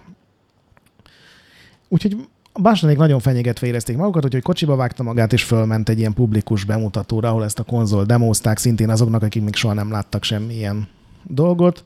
És itt ebben 12 beépített játék volt, meg néhányat lehetett aztán külön venni hozzá, és volt benne egy tengeralattjárós lövöldözős program, volt egy síelős, meg volt egy ilyen hülye játék, ilyen asztali teniszes, ahol ütőt lehetett ugye a képernyő két szélén mozgatni, és akkor vissza kellett ütni a labdát. De ez gyakorlatilag mind ugyanaz a hosszúkás pixelek a Igen. Bere, kergették egymást. Hát így ez, csak picit máshogy voltak Ja. a fehér pöttyök erre. Az a durva különben, hogy a Ralph Baer az 50-es évek elején már ezt így szabadalmaztatni akarta, vagy leírta, csak sehol nem vették így komolyan. Igen, hát ugye ezzel kicsit a Básnaléknek is meg kellett küzdenie, hogy nem Igen. Hitték el az emberek, hogy ez És ugye hat- 68-ban Működik. már megcsinálta a prototípust. Igen. Ez ugye 72, amikor az év végén meg is jelent a Magnavox. Ez volt az első konzol, amiben cserélhető cartridge voltak. Úgyhogy Básnál fölment, a, vagy felutazott egy hotelben volt egy ilyen bemutató, ugye turnéra vitték a gépet, hogy minél többen meg, meglássák, hogy ez micsoda, és teljesen megkönnyebbült. Gyakorlatilag az első látásra utálta az egészet, hogy ez egy, ez egy szar, ez egy primitív, buta hardware, hogy ilyen ócska kontrollert még életében nem Na látott. most, igen, tehát a kontrollerre akartam pont felhívni a figyelmet, hogy ugye látszik két alatt a horizontál meg a vertikál felirat, hogy az két tekerentyű volt, és egyikkel függőleges, egy másik a viszintes irányba lehetett a, a főhőst irányítani, úgyhogy retteltesen kényelmetlen volt ez is. Igen, ugye az asztali teniszjátékban a, a vertikálissal tudtad az ütőt irányítani, a horizontálissal pedig egy csavarást lehetett Igen. A labdába tenni, hogy így trükközni lehessen, és Vásnál állítólag ilyen kisebb botrányt okozott azzal, hogy próbálgatta a játékot, és ott állt mellett, és hangosan szitta közben, hogy nem szórakoztató, nem számolja a pontokat, hogy miért akkora az ütő, ez egy szar, és a háta mögött ott állt Ralph Baer is, ugye a feltaláló, aki ugye nézte, hogy a nép mit szól a kütyűjéhez, és akkor itt kezdődött el az ő hosszú kapcsolatok, ami gyakorlatilag én gyűlölettel teli nyilatkozatokból áll, és Ralph Baer nekem egy ilyen teljesen barátságos öreg apúra emlékeztet, de akárhányszor a Basnál került szóba, valamelyik interjúban megkérdezték, gyakorlatilag úgy elküldte a picsába, hogy öreg bácsiktól olyat ritkán. De hogy ő is egy idősebb Kell ez úr, volt, ugye? Igen. Igen. Tehát már 40 fölött volt akkor Mármint ki a... a Ralph Baer. Igen, igen. hát ő már szerintem 50-60 fölött Jaj. volt akkor. És mondom, a haláláig gyűlölték egymást, és ahol lehetett egymásba rúgtak minden interjúban. Amikor az egyik kapott egy elismerést, akkor a másik egy ilyen gunyoros gravi, ö, gratulációt kirakott Twitterre. Tehát ilyen nagyon barátságos, ö, felnőttes szinten mozgott az ő kapcsolatuk. Ö, Básnál teljesen boldog volt, hogy hát akkor ettől nem kell félni, mert hát ez, ez, ez semmi. És másnap volt az LA Kornak ugye az első munkanapja, ami nagy nap volt neki, mert soha korábban nem látott még videójátékot, ő kimaradt a Space Force-ból, a Computer Space-ből, úgyhogy nem tudta, hogy mi ez, úgyhogy teljesen meglepődött, amikor mondták neki, hogy majd akkor ilyeneket kéne csinálnod. Már nem ilyeneket, hanem ilyen, nem a sárga. Értitek? Úgyhogy Básnál azt találta ki, hogy akkor szükség lesz egy kis gyakorlásra, mi lenne, hogyha a lehető legprimitívebb dolgot megcsinálnád, és hát friss volt a fejében az élmény, legyen egy asztali tenisz szimulátor, hogy föl le tudod mozgatni a két ütőt, és milyen fasz lesz, hogy megcsinálod, hogy úgy pattanjon, ahogy a fizika az, az diktálja. De ő úgy volt vele, hogy az emberek nagyon utálják a gyakorló feladatokat, úgyhogy azt hazudta az első munkanapján az elékornak, hogy ezt a General Electric már megvette ezt a projektet, úgyhogy rohadt jó meg kell csinálnia, csak két hónapja van rá, úgyhogy nagyon gyorsan ki kell tanulni ezt az egész bizniszt. Nagyon sok évvel később ez kiderült, és akkor az elékorn úgy reagált, hogy ez tényleg így van, hogy az emberek nem szeretik a gyakorló feladatokat, de igazából azt még kevesebben szeretik, hogyha átverik őket. Úgyhogy Ékor nagyon sokat szenvedett azzal, hogy elkészíts, hát nyilván a Pong fog elkészülni, ez az első prototípus. Ez itt alul nem folytatódik egyébként, tehát ez csak egy Igen. ilyen félgép volt. Ezt láttam életben. Nem rólad szól ez az adás. San, Sa- San Francisco Computer History Múzeumban van, az nagyon jó hely. Uh-huh, Arra jártok, menjetek el. Mi Azon van? te láttad élőben? Én, én, én, még az, én csak szeretném, de hát ennyire már Nézd meg a stokit, látta élőben. A minap San Francisco-ban jártam. Mi most ilyen személyes élmény nem szabad hozzátenni, csak De... hülyeséget? Hát az eddigi teljesítményedben azt gondoltam, hogy csak az lesz, de ezt is lehet. Úgyhogy az elékor nekiállt videójátékokat csinálni, úgyhogy igazán nem tudta, hogy pontosan mi az. Gyakorlatilag akkor a bolygón három olyan ember volt, aki csinált már videójátékot így a nulláról, még akkor a mainframe-eken se nagyon terjedt el ez a dolog, legfeljebb ilyen sakprogramokat csináltak, de ilyen új dolgot még nem nagyon találtak ki. Úgyhogy mindent a nulláról kellett megcsinálnia. Ugye ez még az az időszak, amikor nem léteztek mikroprocesszorok, tehát nem volt programkód sem, hanem az egészet ilyen egy, gyakorlatilag egy deszkára fölrakott és összeforrasztott uh, ilyen diszkrét csipekből kellett az egészet összerakni, és ahogy azokat módosította, meg máshogy kötötte össze, úgy módosultak a játékszabályok is. Uh, és ahhoz képest, hogy Ékornak ez volt nyilván az első ilyen projektje, tök jó ötletei voltak. Azt például nem tudom, hogy tudtad, hogy az eredeti Pongban az ütő 16 pixel magas, és minden két pixel máshogy üti vissza a labdát, tehát attól függ a visszaütődés szöge, hogy milyen, hol találja el az üt. Pont így csináltam volna meg én is. Gondolom, mert, mert hát te már láttad is ezt. És Debnivel játszottak főleg nagyon sokat, aki még mindig a Flipper programon dolgozott, és az volt a tapasztalatuk, hogy nagyon elhúzódhatnak így a meccsek, úgyhogy akkor rakták bele, hogy attól függően, hogy milyen szögbe pattan vissza a labda, úgy változon a sebessége is, és ezért lett egy kicsit izgalmasabb a Pong, ennek ez volt az eredeti címe, és ma már senki nem emlékszik, hogy kitalálta ki. Egy dolgot nem tudtak megoldani, Basnell azt akarta, hogy élő közvetítés legyen, de legalábbis gólöröm, ami ugye 71-72-ben azért így több mint sci volt, úgyhogy putyogás van.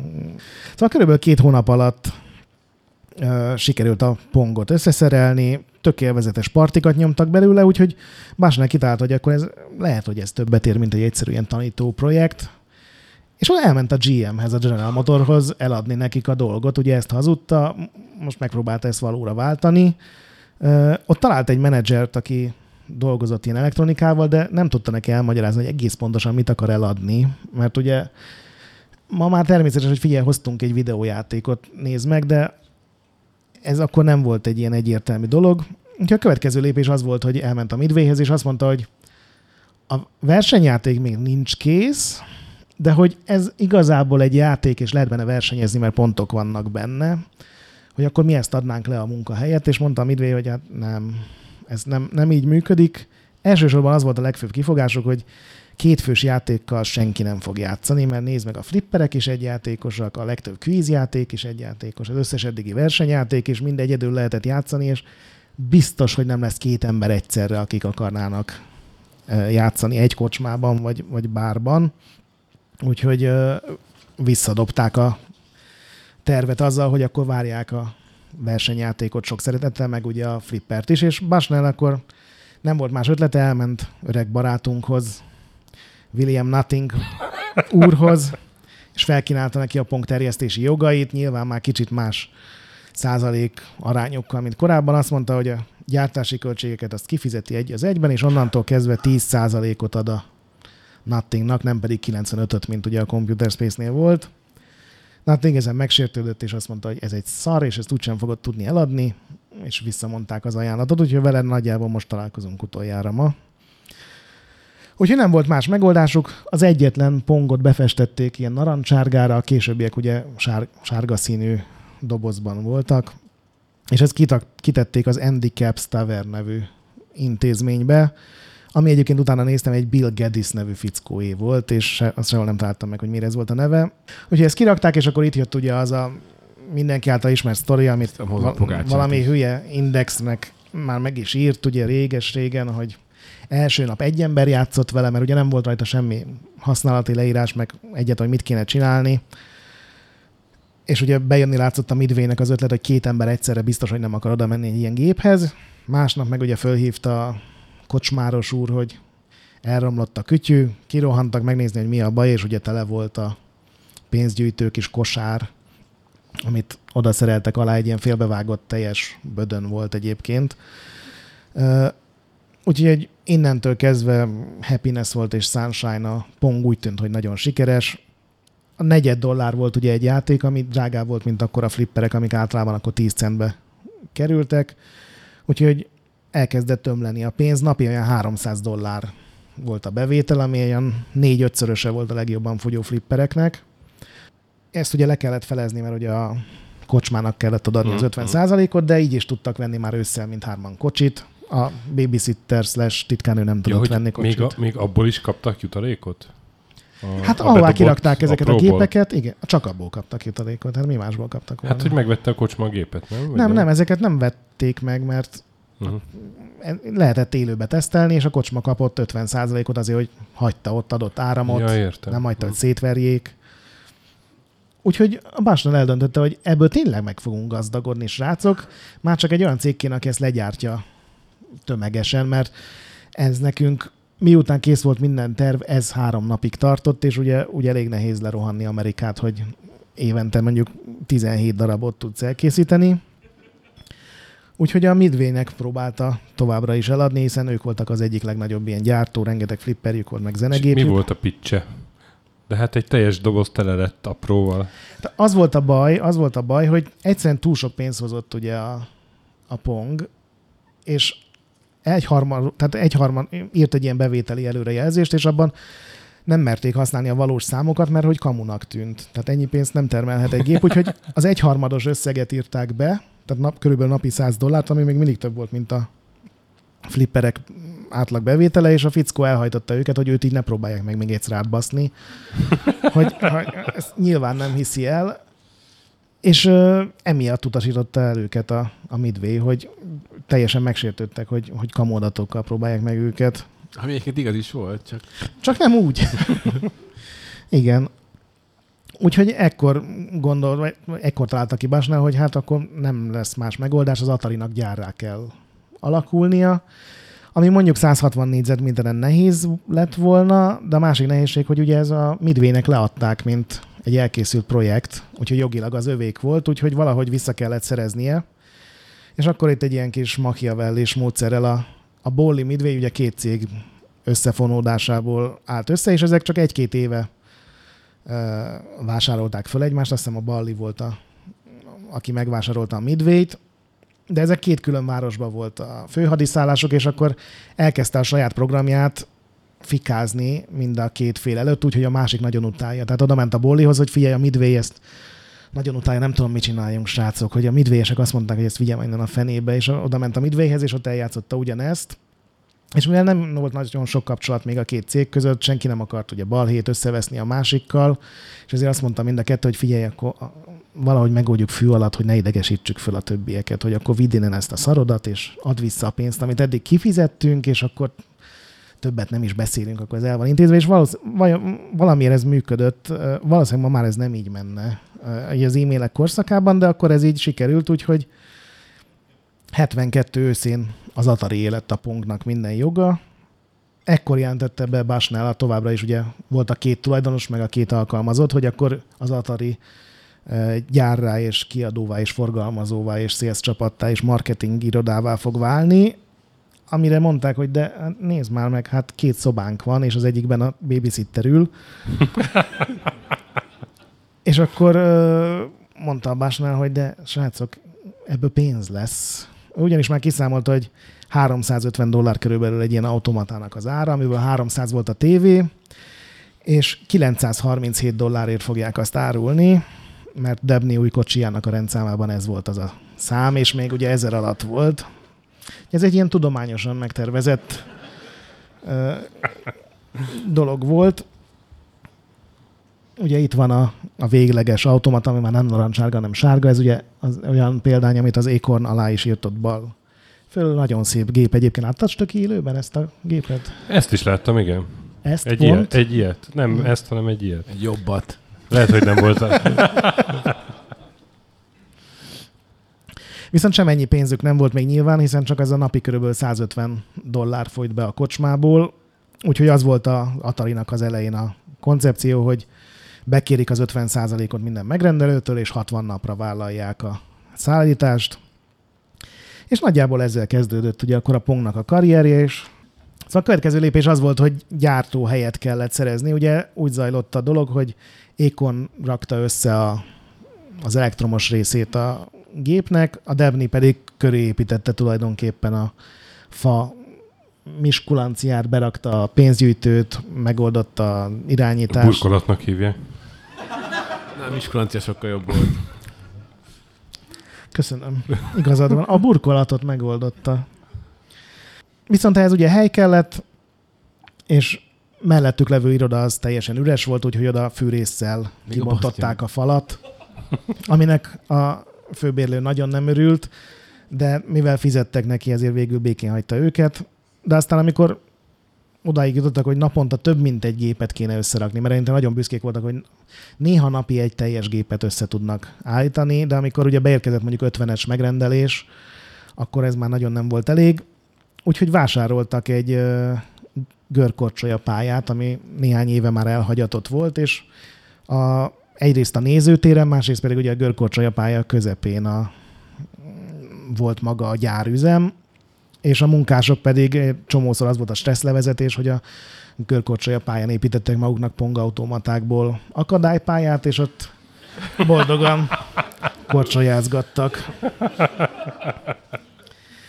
És ugye itt volt a kérdés, hogy oké, okay, ki, ki lesz az a munkás, aki majd tud korcsolyázni ilyen ügyesen, és erre először ugye a saját ismerősi körből próbáltak meg mindenféle embereket keresni, de ez nem működött.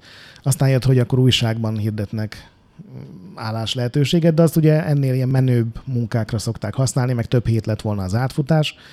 Úgyhogy a Basnell elrohant a helyi munkanélküli irodába, ami így a leírás alapján úgy nézhet ki, mint amikor a Bud Spencer bemegy egy ilyen dok melletti kis épületbe, ugyanis egy ilyen idézet szerint a Atari első munkatársai hippikből, börtönből frissen szabadult alakokból és nagyon betépett egyetemistákból állt.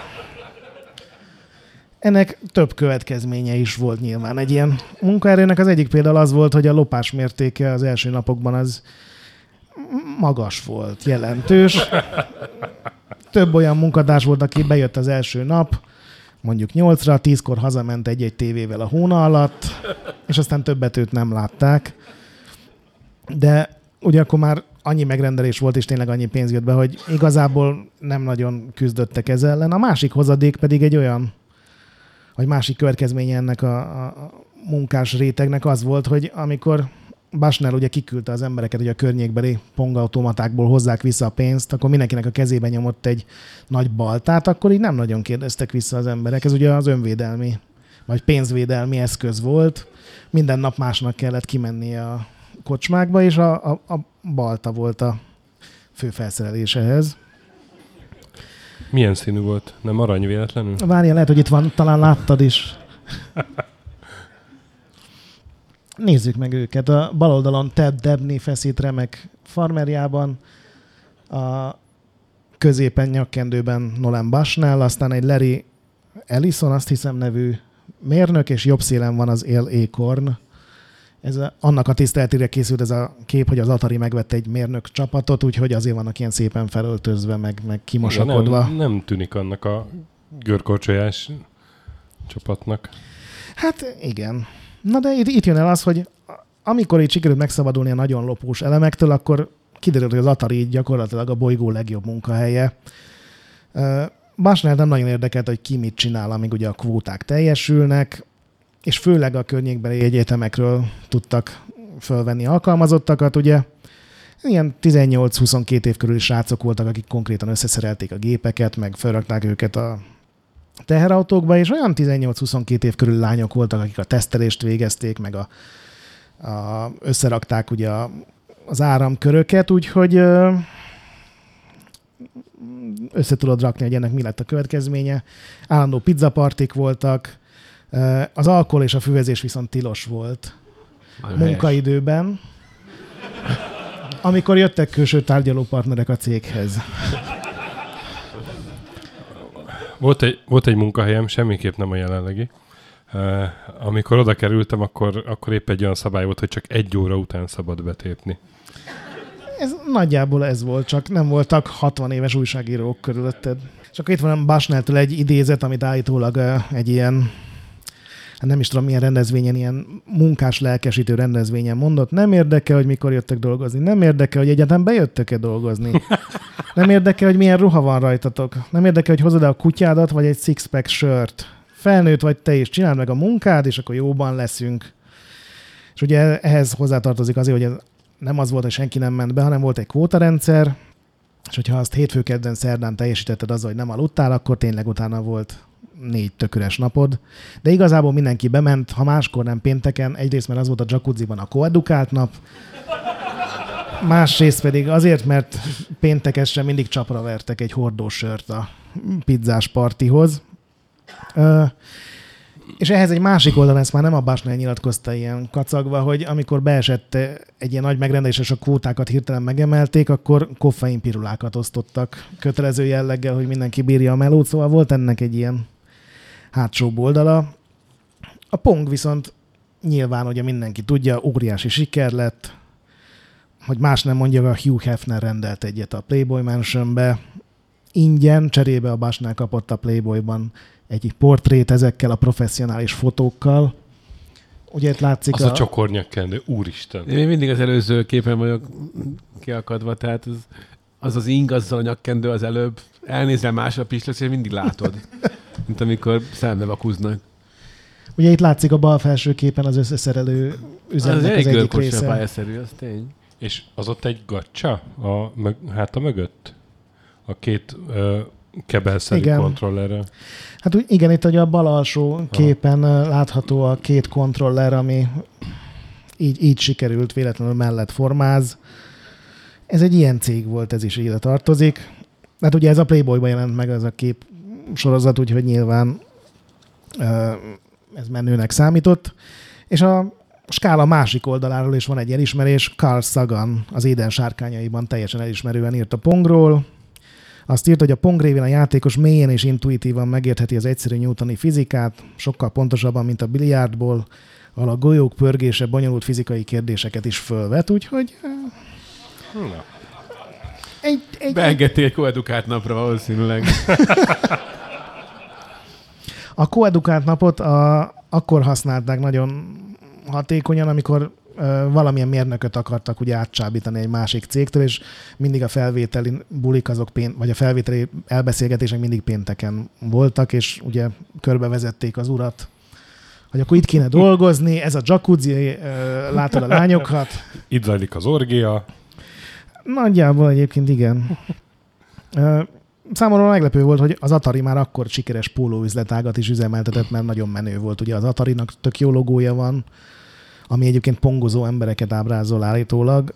Ömlött be a pénz tényleg a céghez, 73-ban már 13 ezer gépet adtak el, és így Básnál ugye látszik is, Playboyban van róla képsorozat, ilyen ex-mormon hippiből nem nagyon van más szó rá, ilyen KNC alakult át, vette egy Rolls-Royce, neki az volt az új kocsi, a belső értekezletek azok mindig egy, a jacuzziban zajlottak, és a fürdőruhás lányok hordták be a tekilát és a kokain tálcán. Tehát ez egy ilyen munkahely volt. Az új játékok kódneve az mindig az éppen a cégnél dolgozó legnagyobb mellő lánynak a neve volt. A, az első otthoni Pong Project Darlene volt. És ugye Basnál kapott ezek után egy becenevet a cégen belül, ez tökinek tetszeni fog, ő King Pongként ismerték az öreget. Ő Cynthia, aki egy idő után már nem babysitter oh. volt, hanem összeszerelő Uh-huh. hölgy, és még egy képet találtam az üzemről, ahol ugye rakják össze a különböző automatákat és az áramköröket. Aztán az is egy ilyen viszonylag ismert Atari anekdota, hogy a minden évben... örülök, hogy még csak két sört ittam. Én is. Minden januárban volt egy ilyen éves megbeszélő gyűlésük, amit egy Pajaro Dunes nevű luxus resortban tartottak, ahol hatalmas szigorúság volt, hiszen az egész cég jövőjéről volt mindig szó. Amíg a tárgyalások tartottak, sörnél és fűnél komolyabbat nem lehetett fogyasztani. A tárgyalásoknak olyan délben általában minden nap vége szakadt, mert azért nem kell túlzásban vinni a munkát. Ö, azt nem mondtam, de Basnell nagyjából itt elvált a feleségétől. Ez, ö, nem találtam rá magyarázatot, ez valószínűleg sosem derül ki. Nagyjából itt volt az, hogy a Ralph Bell beperelte az Atarit, ugye, hogy ő azt állította, hogy elvették az ötletét, amit Basnell azt mondta, hogy láttam a Magnavox Odyssey-t, de amilyen szar volt, az a Pong egy minőségbeli javulás, úgyhogy ez nem lopás, hanem tulajdonképpen, amikor valaki meglát egy szekeret és csinál egy ferrari és ezzel nem javult sokat a viszonyuk. Omázs. igen. Peren kívül megállapodtak. És itt van egy szerintem fantasztikus fénykép, ez valamikor 73 elejéről, ugye egy ilyen flipper per biliárd terem, és már a magányos pongautomata fenyegeti azokat. 73 volt az az év, amikor a flipperek bevétele elkezdett meredeken csökkenni, ez ugye nyilván a pongnak köszönhető. Na, tehát 73, Basnellből Kéjenc lett, a pong sikeres, minden fasza, viszont szükség van valami folytatásra, valami újra, mert hát láttuk, hogy a Nothing, Nothing Associates sem tudta folytatni rendesen a kvízes játékokat, úgyhogy Basnell is elkezdett gondolkodni azon, hogy mi lehet a következő, mi lesz az a csoda, ami, ami elhozza a következő sikert az Atarinak, és hát bemutatnám az Atari második játékát. Snoopy Pong. Ez egy pongautomata, Ami a. Snoopy-nak a kutyaházába helyezve. Ö, forradalmi ötlet, azt hiszem, tehát soha senki előtte ilyet még nem csinált, és ezt teljesen komolyan mondom. Csak Charles Schulznak nem szóltak, aki Snoopy-t kitalálta, és megrajzolta, és sikerre vitte, úgyhogy ma már csak egy darab van belőle, mert a többit be kellett sajnos zúzni.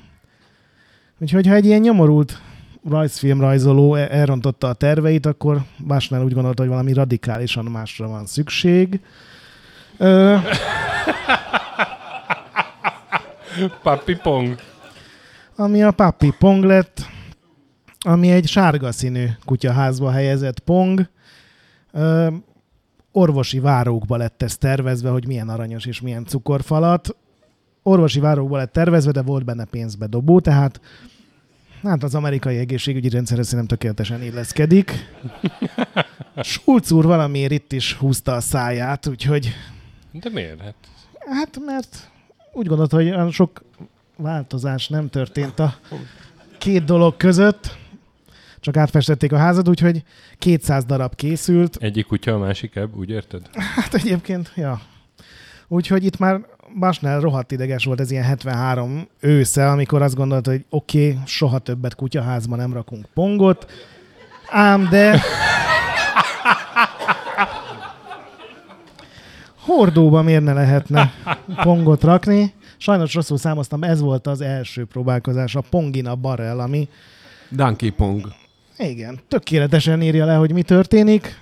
Valaki eladott Nolan Bushnellnek 200 darab hordót, és ezt így akarta pénzét tenni.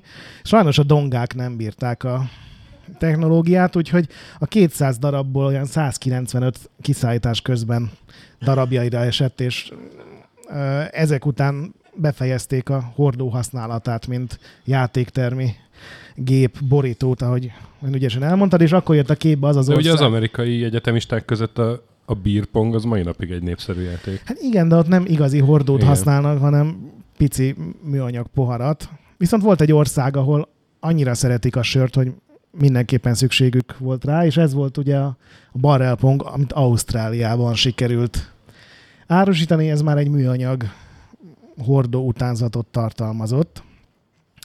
És akkor ezek, ezek után úgy döntött mm, Nolan Bushnell, hogy nem elég az, hogy egy pongot berakunk változatos tárgyakba, tehát nem volt, nem tudom, hűtőpong és hasonlók, hanem tényleg teljesen átalakult minden. Jött ugye 73. szeptemberében a Double Pong, nem Pong Doubles, bocsánat, ahol ugye mindenkinek, illetve ez egy négyfős játék volt, az első négyfős multiplayer játéktermi cucc. Ugye látszik, hogy négy ütő van, úgyhogy ez a teniszből inspirálódott. Aztán volt a Super Pong, ahol mindenkinek három ütője volt, amik változó sebességgel mozogtak. Ez már 74. És aztán jött a Quadrapong, ahol négy kapu, Ó. négy játékos mérkőzött meg. Csak én látok bele? Ne, csak én. Nyilván nem mindenki járt ezzel az elrendezésen nagyon jól, gondolom ez ilyen. És a következő leszármazott, arról sajnos nem találtam képet, az a pingpong volt.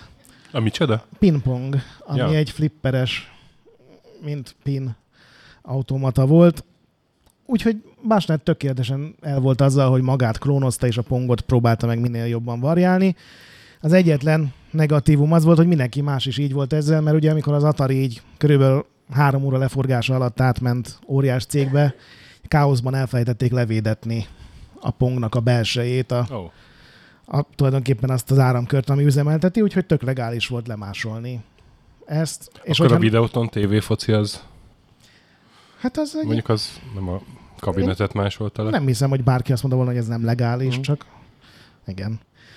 Úgyhogy tényleg boldog-boldogtalan pongokat ö, csinált, ami azt jelentette, hogy 73-ban, ugye ez a pongnak az első nagy sikeréve 13 ezer példányt adott el az Atari, de 50 ezer pongautomata fogyott Amerikában, ugye az összes többi az mindenféle másolat volt.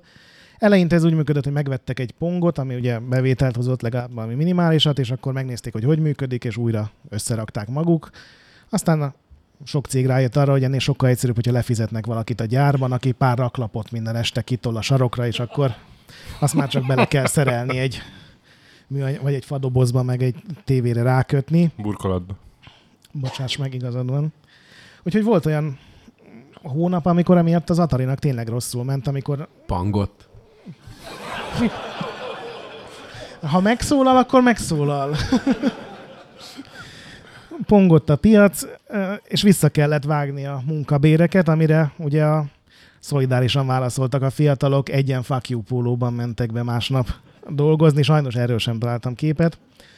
Úgyhogy Ékon találta ki a megoldást, hogy elmentek a keleti partra, és ott titoktartásra eskedtek néhány ilyen céget, akik ellenőrző csipeket gyártottak, és azt mindent belepakolták a, újra tervezték a pongot, ezeket is belepakolták, és így legalább azok a cégek, akik csak lopták a pong alkatrészeket, ők megszívták, mert az ő verziójuk többet nem ment.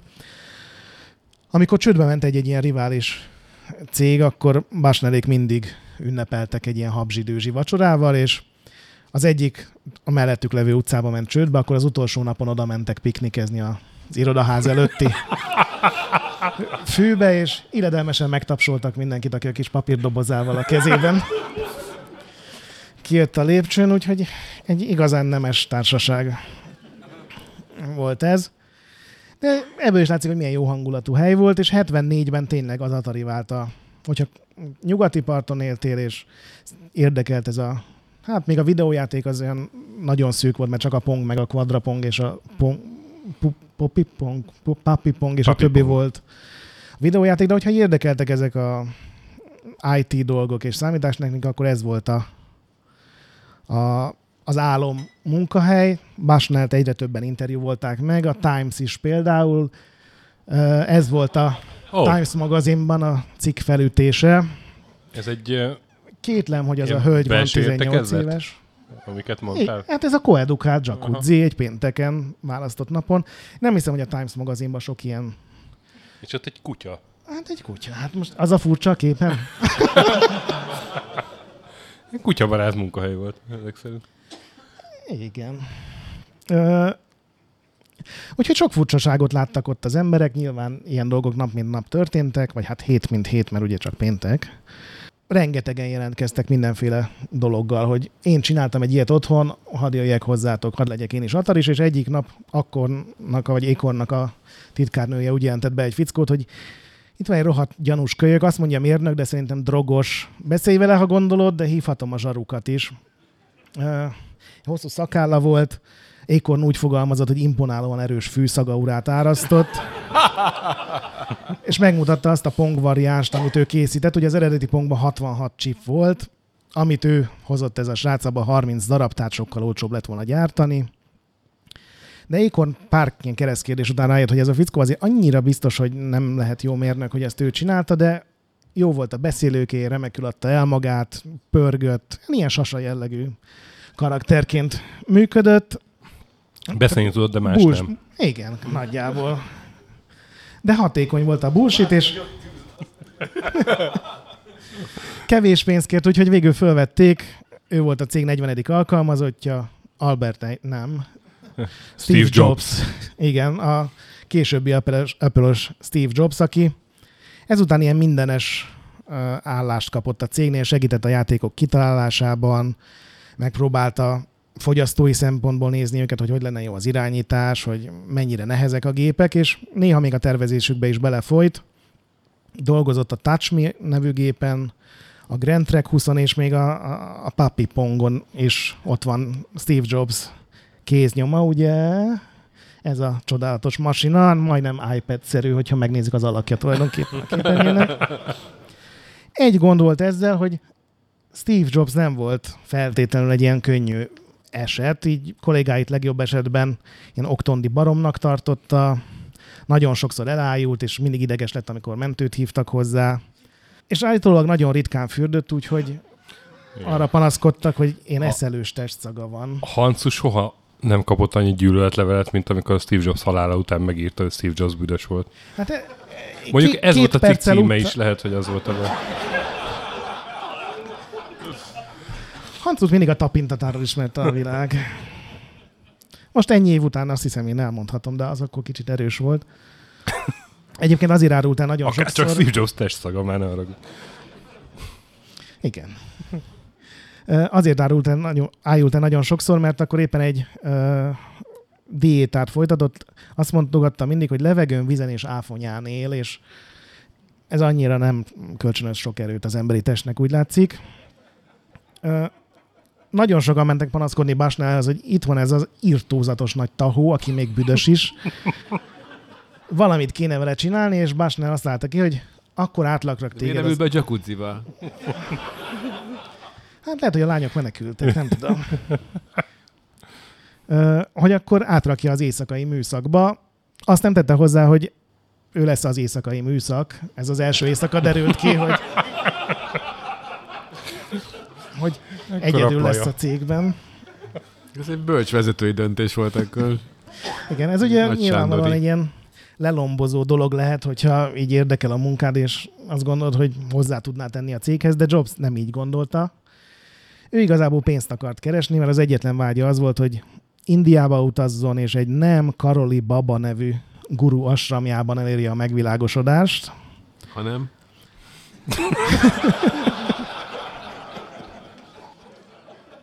Ez ugye lefordítva azt jelenti, hogy nagyon sok LSD-t szeretett volna elnyalogatni, ami Indiában nem volt annyira tiltott dolog. Jobs ugyanis az egyetemen rákattant a buddhizmusra, ugye, és ö, ezt egyáltalán nem titkolta annyira, hogy a, az összes ilyen hivatalos iratát az Atarinál mindig egy szútra idézettel zárta, ami meg valószínűleg nagyon örültek a kollégák. Két éve árvereztek el egy memót a World Cup című ilyen foci játékhoz, amit ugye a Steve Jobs írt. Ez úgy zárul, hogy Gati Gati Paragati Parasamgati Bodhisattva. Amivel nem tudom, hogy mennyit tett hozzá így a World Cuphoz, de gondolom mindenki úgy gondolta, hogy jobb az, hogy éjszaka dolgozik ez a srác. Fél év alatt gyűlt össze a pénze ugye a repülőjegyre, meg az utazásra, és akkor azonnal fölmondott, és egy, egy egyetemi haverjával elutazott a Szútra guruhoz.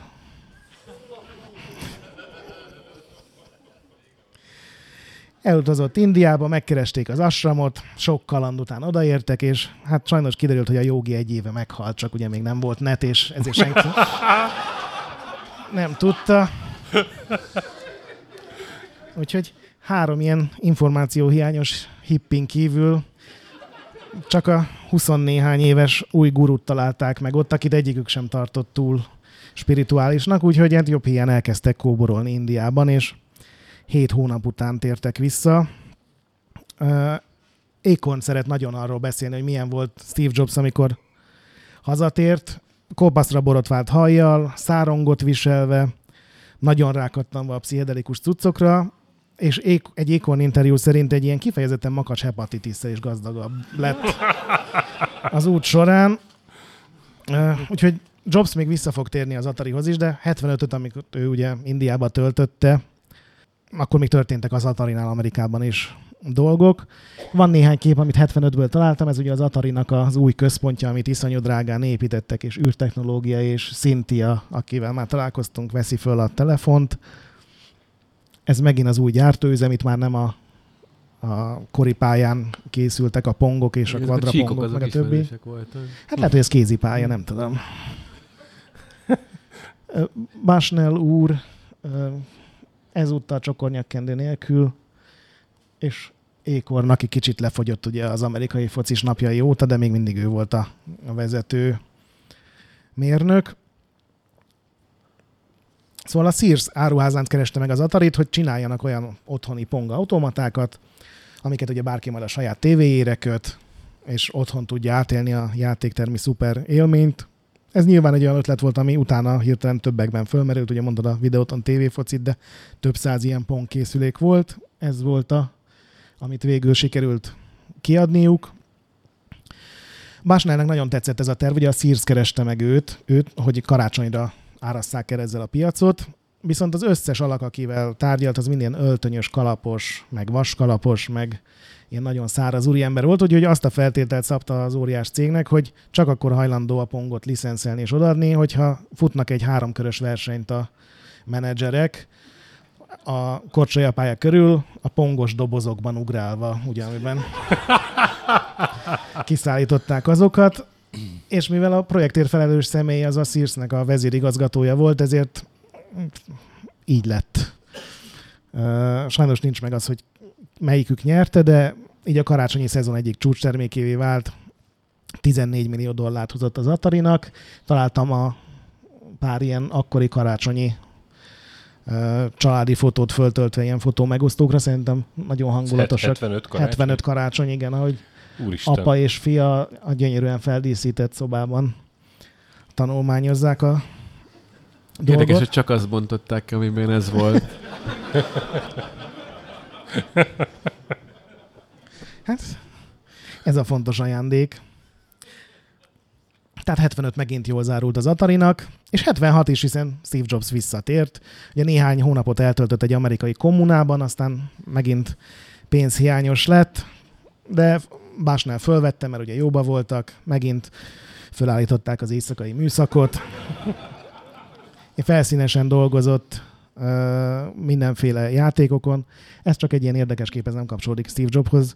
Ekkor már az Atari így támadott minden vonatállomás, meg mozit ilyen hatalmas kioszkok, aminek minden oldalán összesen hat, vagy hát összesen hat automata volt, minden oldalán lehetett játszani. És Steve Jobs 76 elején megkapta Bushnell-től az első konkrét feladatot, az első játékot, amit neki kellett megcsinálnia. Ugyanis a cégvezető kitalálta több hónap gondolkodás után, hogy tényleg mi lehetne a következő pong, ami egy játékos mód, és nem ilyen hülyeség, hogy most kutya holba rakjuk, vagy nem tudom, hordóba rakjuk. Ez volt ugye az egyfős pong, amit Jobsnak kellett megcsinálnia, és az igazi kihívás az az volt, hogy a tervek megvoltak, az igazi kihívás az volt, hogy minél kevesebb chipből kellett megcsinálni. Ez is egy olyan sztori, amit Stöki már előtt előttem az Indexre. Ugye akkor egy ilyen játéktermi gép, még mindig a mikroprocesszorok előtt vagyunk, az ilyen 150-170 chipből állt, de Bushnell spórolni akart, és ilyen 50-60 alá akart ezzel menni, és azt mondta Jobsnak, aki egyébként így nézett ki jobb oldalon már indiátlanodva, hogy minél kevesebb chipből megcsinálja ezt a gépet, annál több bónuszpénzt fog kapni. Jobs ugye nem volt egy... Hát a kolléga arcán azért leolvasható. Igen, hát Jobs nem volt az a nagy mérnök, Ugye azt az eredeti 30 csipes pongot sem ő készítette. Egy próbálja visszatartani, Wozniak a levegőt. Igen. Hanem ő ugye Steve Wozniak, a, aki később az első Apple gépeket is tervezte, és ő volt a mérnök a Steve Jobs marketingese és szélszese és cégszervezői zsenie mellett. És azt mondta Wozniaknak, hogy van itt egy munka, csak négy napunk van, de hogyha megcsináljuk, akkor fejenként több száz dollár ütheti a markunkat. De ebből semmi nem volt igaz, azon kívül, hogy van egy munka, nem volt semmiféle határidő, de Steve Jobsnak volt négy nappal később egy repülőjegye, úgyhogy úgy gondolta, hogy hát akkor ezt előtte le kéne tudni. És ugye, ahogy ő tervezte, a jutalom az olyan 4-5 ezer dollár lesz, tehát azt megfelezve az, az hát több, mint az a pár száz, amit beígért. És ugye ez is egy ilyen nagyon híres iparági sztori, hogy Wozniak ilyen egy évtizeddel később tudott er, vagy szerzett erről tudomást, amikor rohadtul meg is sértődött Jobsra, és onnantól kezdve nem nagyon beszéltek, de a lényeg az, hogy ekkor még semmit nem tudott erről, hanem összeálltak éjszakánként a rendes munkája mellett bejárt az Atariba, az éjszakai műszak megduplázódott, és négy nap alatt összehozták, ugye ez a volt a breakout, ami Bushnell úgy, ma mi úgy gondolunk rá szerintem, mint egy tök új játék kategória, de ez akkor tényleg az egyfős pong volt, hogy el van fordítva 90 fokkal, és nem egy másik játékos üti vissza a labdát, hanem egy ilyen folyamatosan fogyó téglafal. Ez is kitörő siker lett. Ah. Ugye ez volt az automata, úgy nézett ki, mint az összes többi automata akkor, és ez volt az eredeti verzió. Ugye nem volt még színes, hanem ilyen celofánnal tudták elérni, hogy azok a téglák különböző színűek legyenek. Én ezt egy arkádián láttam először, akkor tűnt fel, hogy uh-huh. basszus, ezzel az észtesz átverése.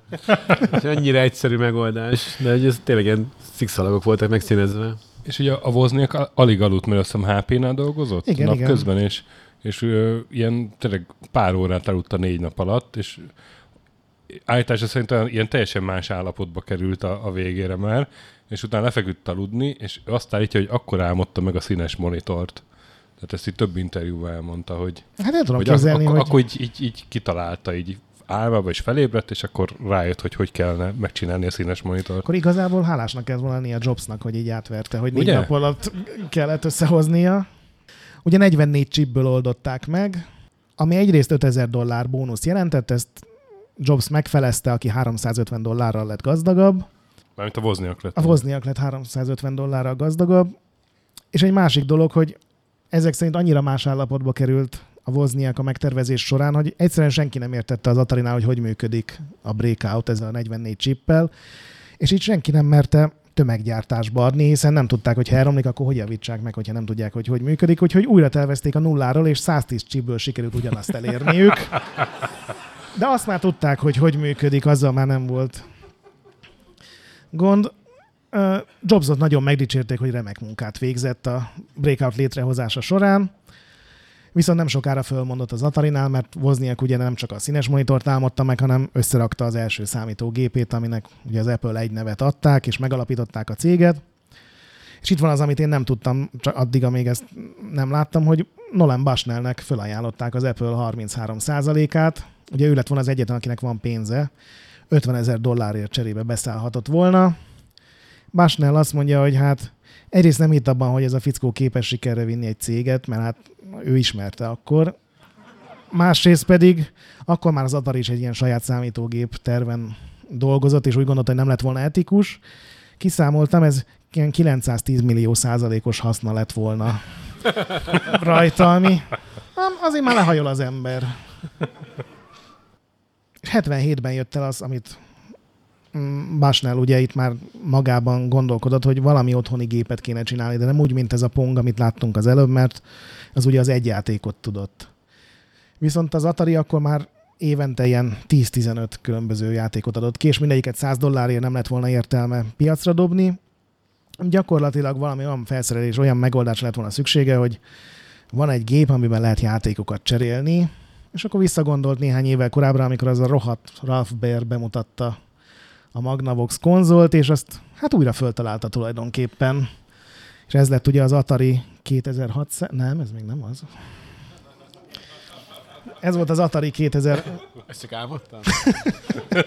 ez nem, nem történt semmi. Ez volt az Atari 2600 gép, amit papíron meg is terveztek, és tök jónak tűnt, és ez már használta a színes tévéket is, és a korszak konzoljánál sokkal nagyobb teljesítmény nyújtott. Az volt a baj, hogy egyszerűen nem volt elég pénzre a cégnek, hogy ezt ő, ők maguk megcsinálják. Ugye minden játék, ezek konzoljátékok, azok sokkal több pénzt igényelnek, mint egy egyszerű játéktermi cucc plusz ki kellene dolgozniuk egy ilyen teljesen új gyártásmechanikát, úgyhogy valamilyen megoldásra volt szükség, el kellett adniuk az Atarit, hogy az Atari tényleg sokkal nagyobb lehessen, és ennek nagyon hamar híre ment a tech világban, hogy ekkor a 74-ben az Atari volt a leggyorsabban növekvő amerikai cég, és most hirtelen meg lehet vásárolni, úgyhogy mindenki ott topogott az ajtónál. És a Warner Communications hmm. volt a legagresszívabb, nekik akkor volt már nagyon szar évük így a zenében, meg a filmstúdiókkal. És ezért többen úgy gondolták, hogy ez, ha begyűjtjük az Atarit, az, az akkor minden helyre áll a cégnél, és minden tökéletes lesz. Úgy kezdték, hogy Bushnellért elküldték a cég luxusrepülőjét, amin Clint Eastwood nyitotta ki nekik az ajtót, hogy akkor gyertek barátaim. Ő ugye a Warnernek volt az egyik ilyen, ilyen színésze, úgyhogy hát gondolom ez is benne volt a szerződésében, hogy évente háromszor smúzolnia kell random emberekkel elutaztak New Yorkba, ott megkapták a Waldorf Astoriának a felső emeletét, és már este megnézték a Vesszőfutás című Eastman filmnek a VIP ős bemutatóját, tehát tényleg betemették őket pénzzel, meg luxussal, meg mindennel. Úgyhogy a négy éves Atarit 28 millió dollárért eladták, amiből 15 Bushnellnél landolt. Ez ma 120 és 63 millió dollárnak felel meg, ami igazából talán nem akkora pénz ma már, de akkor a amerikai üzleti élet egyik legnagyobb ilyen felvásárlása volt. Bushnell három dolgot csinált a pénzével, így az első pillanatban. Egyrészt vette egy jachtot, amit elnevezett Pongnak. Aztán vett egy luxus repülőt, amit elnevezett Pongnak? Pongnak. Aztán vásárolt egy étteremláncot, amit nem Pongnak nevezett el. Ez volt a Chuck E. Cheese, amit itt láthattok a gyönyörű kabala állatával. És a mosolygós Nolan Bushnell, ez a 81-82-es. Egy, egy kalapos patkány, jól látom? Nem, ez egy barátságos egér, minden gyermek barátja. A leg, az, egy, az egyetlen állat, aminek legazán örülsz egy étteremben, ha meglátod. De szépen föl van öltöztetve, van humoros kalapja, és ha szerencséd van, a fogai nem verik ki a szemedet. Ezek szerintem nálunk teljesen ismeretlen ez a Chuck E. Cheese hálózat, de Amerikában, amennyire így láttam, ez 80-as években a... Nagyon nagy volt, igen. Minden gyereknek itt volt a születésnapja, és ugye voltak játékgépek, meg hamburger, meg pizza, meg hotdog, tehát ez a tökéletes kajáda volt. És 77. októberében piacra került az Atari 2600, most csak rossz sorrendben voltak. Ez ugye egy gyönyörű favoritásos konzol, borzalmasan rossz joystickkel. Összesen olyan 25-30 milliót adtak el belőle, ami iszonyatosan nagy szám. Viszont a start azért nem sikerült ennyire jól. A 77 karácsonya még jól ment, de 78-ra 800 ezer eladást számoltak, de csak 550 ezer össze, és hát nyilván mind, valakit hibáztatni kellett, úgyhogy szegény Nolan Bushnell kirakták a cégéből kevesebb, mint hat évvel azután, hogy azt megalakította. Úgyhogy nagyjából itt, itt ér véget az előadás, de hogy ne, ne fejezzük be ilyen szomorú eseménnyel, az Atari pornóról még ejtenék pár szót, ami ugye pár napja napi retro rovatban szerepelt a Retrolanden. Szóval volt egy fickó, aki elején az Atarinak mm, adott kölcsön pénzt, meg rendelt tőlük nagyon sok dolgot, és ő elhatározta, hogy ha már lemaradt erről a videójáték biznisz, nem lesz kép, ne nézd ilyen áhítozva. Okay. Hogyha nem maradt erről a bizniszről, akkor legalább ő lesz a pornó császár így a nyugati parton. De nem volt ez pénze, viszont Basnell és Debni adott nekik pár százezret, hogy akkor figyelj, jóban voltunk, ez egy jó, hasznos üzletág, csináld meg. És az első film, amit leforgattak, ahhoz ugye még nem volt helyük sem, tehát az Atari főhadiszálláson sikerült leforgatni azzal, hogy Basnell kihirdette, hogy bónuszt kap az az alkalmazott, aki hát statisztának esetleg beszállna. Úgyhogy a Cadillac Name Desire című... szerelő, tudjátok. Nem, közvetlenebb. A Cadillac Name Desire című filmre rá lehet keresni, ma is megvan a por, ma is fönn van a pornó megosztókon, az az Atari Központ 78-as állapotát mutatja. Az ilyen nagyon durva szextől kicsit megriadtan nézelődő Atari alkalmazottakkal együtt. Így, így ha ha van a szexinek ellentéte, akkor így nagyjából ez az a az ilyen szegény titkárnők és összeszerelő urak ilyen szomorúan lehorkan válnak körbe egy-egy ilyen dolgozó párost. És végigpörgettem, nem ajánlom senkinek, de megszentségtelenítik benne a jacuzzit, vagy nem szentségtelenítik meg benne a jacuzzit? Nem, sajnos a, ott nagyjából itt... lesz kép. Nem. Tehát így, na, e, azt hiszem ez benne van ez a... Aha ez a, ez a helyszín. Hát figyelj, nézd meg otthon, hogyha akarod. Nem várok én hazáig, ne viccelj. Nagyjából végeztünk, még egy összeállításom van, amit én gyorsan végigpörgetnék, csak hogy a, tényleg a pongnak mekkora hatása volt. Ez az első tíz videójáték. Szóval reménykedtem, hogy ilyen, mint a Rule 30-nél, hogy ilyen, hogy ilyen pongpornó, hogy a, a, azt hát mondja, hogy milyen értelemben lehetett volna kivitelezni. Már mi ilyesmi kifutást nem értem a sztoriban, de ilyen nem Sajnos volt. nem. Hát illetve nem tudok róla, de mindig szükség van vállalkozókedvű emberekre, akik... Én öreg vagyok ki az ilyesmi, ilyesmi. Nézelődhetsz leharkom, lehorkamva izé, oldal mellől. Hát ez az alap. Szóval, hogy, hogy Nolan Bushnelléknek... Hát, meg... egy Dick Bollal, meg Nuttingal. Billy Nuts. Billy Nuts, bocsánat. Szóval, hogy a, tényleg a Pong mekkora hatással volt, és hogy milyen icipici volt ez a videójátékipar a 70-es évek elején, az első tíz játéktermé, ilyen videójáték, amit már nevezhetünk annak, hogy az első a Computer Space volt, itt van a négy uh-huh. gyönyörű színű kidolgozás, tényleg tök jól néznek ki. Ez ugye 71, és akkor 72-ben megjelent ennek a klónja, tehát valaki kivette az áramköröket, átrakta egy dobozba, amire nyilván illegálisan Star Trek logókat, meg űrhajókat festett. Ez volt a második, már itt elkezdődött a klónozás uh-huh. a videójátékiparban, és akkor innen jön a Pong, a Computer Spaceball, amit ugye Billy Nuts adott ki, ő volt az első, hiszen neki megpróbálták eladni ugye a pongot, mm. úgyhogy azonnal le tudta másolni.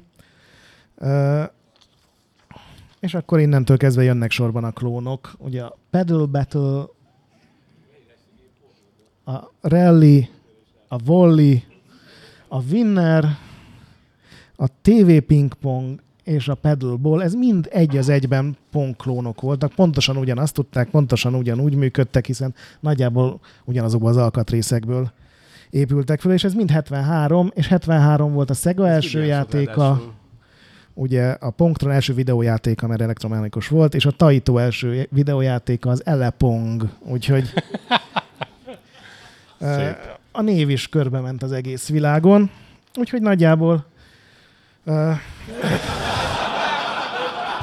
ezt köszönöm, köszönöm, hogy bekerült. Ezzel a csodálatos férfiúval zárnánk az előadást. Minőségi csere a kivillanott combok után. Ja, hát igen, ez volt az a 2004-es E3 valóban. De ezt már egyszer megmutattuk. Nem Jó, baj. hát... Uh, én mindig... szívesen nézegettem, nem? Hát ez egy nagyon, nagyon szép formája van. És a, és a gépnek is. Vedd át a szót, stöki. Szerintem, szerintem ugrass már még egyet. Ja, mindjárt mes. Na, hát Gret, nagyon szépen köszönjük, hogy felkészültél. De megint az van, hogy, hogy mint a képtelen kronikákban, hogy, hogy annyira jó sztorit hozol, hogy, hogy így nehéz beleszólni. De, de azért néha megpróbáltunk. És Mazurnak ez jól is sikerült. Köszi, Mazur, hogy jöttél, és szóval kicsit beszéljünk a, a végén így a Checkpoint 2020-as terveiről. Ugye az, azért Farwell buli ez, vagy Farwell felvétel, mert jövő héten elköltözöm Norvégiába, családostul, szerencsét próbálunk, és biztos mindenkiben az a kérdés motoszká, hogy a checkpointot ezt mennyire, mennyiben érinti. Reményeink szerint nem nagyon, mert én sűrűn haza fogok járni, tehát most úgy néz ki, hogy májusban is hazajövök, meg valamikor ilyen július-augusztus környékén, meg egyszer össze, meg aztán még karácsonykor, tehát én tényleg sokszor fogok. Olyan helyre költözünk, ahonnan van egy fapados Bécsbe, és hát most amikor kimegyünk, akkor lesz ilyen 7-8 vendéges adás előre felvéve, meg, meg még néhány mini, és az a terv, hogy a vendéges adásokat így tömbösítve fogjuk felvenni mindig előre, amikor itthon vagyok, a miniket meg, meg majd távolról, mert az, azt úgy könnyebb megoldani technikailag. Gret vett egy, egy jó mikrofont, úgyhogy, úgyhogy elvileg így az ütemezésben nem lehet fennakadás, legfeljebb egy, egy-két adás az, az mondjuk így táv, távolról lesz felvéve, de mondjuk ilyenek eddig is voltak, amikor a Szikszaival, meg a nem tudom, Nagy Máté Dénessel interjúztunk. Úgyhogy, úgyhogy olyan alapjaiban ez nem fogja megrengetni reményeink szerint a, a checkpointot, azt tehát rem, reméljük, hogy működni fog ez így, de, de egyelőre én úgy látom, hogy, hogy igen. Én csak úgy engedtem el, hogy ezeket megígérte. Így úgyhogy- van, pontosan. Úgyhogy ezt, ezt csak szerettem volna, ha ez megvan uh, adásban is. És olyannyira vannak még terveink 2020-ra, hogy még egyet léptessél, hogy az a tervünk, hogy év végére, vagy hát a Lászlónak, mert ő írja, a minden igaz, én csak szerkeszteni fogom, tehát, hogy lesz egy, egy Retroland könyv idén, és már van is egy borító terv hozzá. Hát itt a kedvenc részem, ide kiraktam a Lánchídon csapató Altaír, meg mellette a Street Food a Dunában. Szóval nem, nem hogy, nem, hogy a, a checkpointot nem rengeti meg ez a változás, de, de még erősebben is jövünk ki belőle. Nem? Szinergiák. Nem tudom, van-e valakinek kérdése egyébként, nem muszáj feltétlenül, de, de ha van, akkor, akkor most nyugodtan föl lehet tenni. Így van, mostantól áthúzottóval írom most tök itt, ahogy, ahogy mondod. De néha tényleg úgy írom, mert felraktam a telefonomra a norvég karakterkészletet, és, és uh, alapban már valamiért az dobja fel, és néha így az, az úgy marad. Stóki. So good. Jó, hát akkor mindenkit megnyugtattunk ezek szerint. Akkor hívd el, hívd el inni az embereket meg. Így van, hát akkor Csak azért utazik el, hogy már mindenki meghívja egy italra. Távozás gyanánt, nem? Jaj, most egyébként minden este basszus van valami búcsú. Ezért Nem, nem, nem bír. Ezt, ezt hívják picsekvésnek, csak mondom. Picsekvés? Igen, mert a Szép. picsogás és a dicsekvés közti aranyátmenet. Miért nem mondtál ilyen jókat adás közben? szóval akkor itt most a, nagyon megköszönjük a vendéglátást az EPAM-nak, meg a lehetőséget. Nagyon szépen köszönöm László neked, Nagyon köszönöm szívesen. a Runyai stúdiónak a hangosítást, Mazur, hogy eljöttél, EPAM-nak a helyet, Nektek pedig kedves közönség, hogy eljöttetek megint ilyen szép számban, ugye nem tudom, hát ilyen 120-130 ember nagyjából volt ma itt megint. Ti pedig kedves hallgatók, maradjatok velünk legközelebb is, amikor jövünk Checkpoint Minivel, csapassatok velünk Discordon, olvassatok Retrolandet, értékeltek minket iTunes-on 5 csillagra, ne piszkáljátok a BIOS-t és a fantasmagorillákat, a nagy pixel pedig továbbra is gyönyörű. Sziasztok! Sziasztok!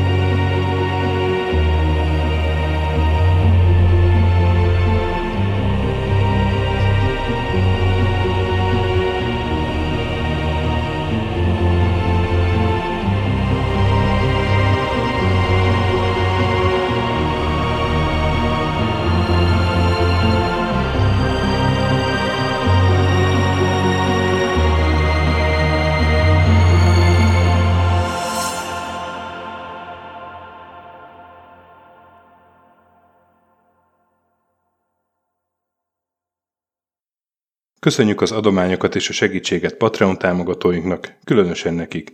Pumukli, Andris 123456, Bastiano Coimbra de la Colonia y Védó, Conscript, Kis András, Dester, Joda, Kínai, Gatz, Hanan, Zsó, Takkerbá, Flanker, Dancy Sweet Chickens, Gabez Mekkolis, Hardy, Sir Archibald Réten, Omega Red, Módi, Nobit, Sogi, Siz, CVD, Gáspár Zsolt, Tibiur, Titus, Bert, Kopescu, Krisz, Ferenc, Colorblind, Joff, Edem, Hollósi Dániel, Balázs, Zobor, Csiki, Suvap, Kertész Péter, Richard V, Melkor 78, Nyau, Snake Hughes Boy, Vitéz Miklós, Huszti András, Vault 51 Gamer Bar, Péter, Valaki, Mágnesfejű, Daev, Kviha, Jaga, Mazi, Kongfan, Tryman, Magyar Kristóf, TB88, FT, Creed 23, Invi, Kuruc Ádám, Jedi,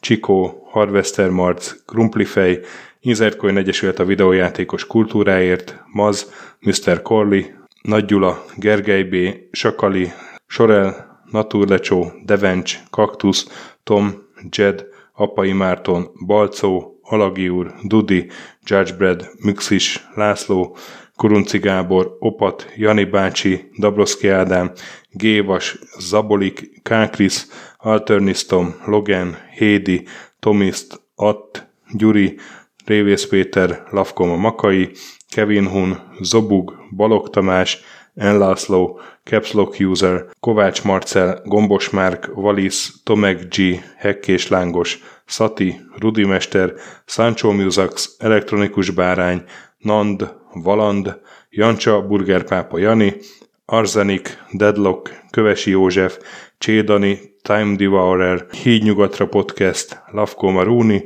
Makkos, Estring, Csé, Xlábú, Kacúr Zsolt, Gusz, Simon Zsolt, Lidérc, Milanovic, Ice Down, Nagyi, Typhoon, Flexus, Zoltanga és Szaszamester.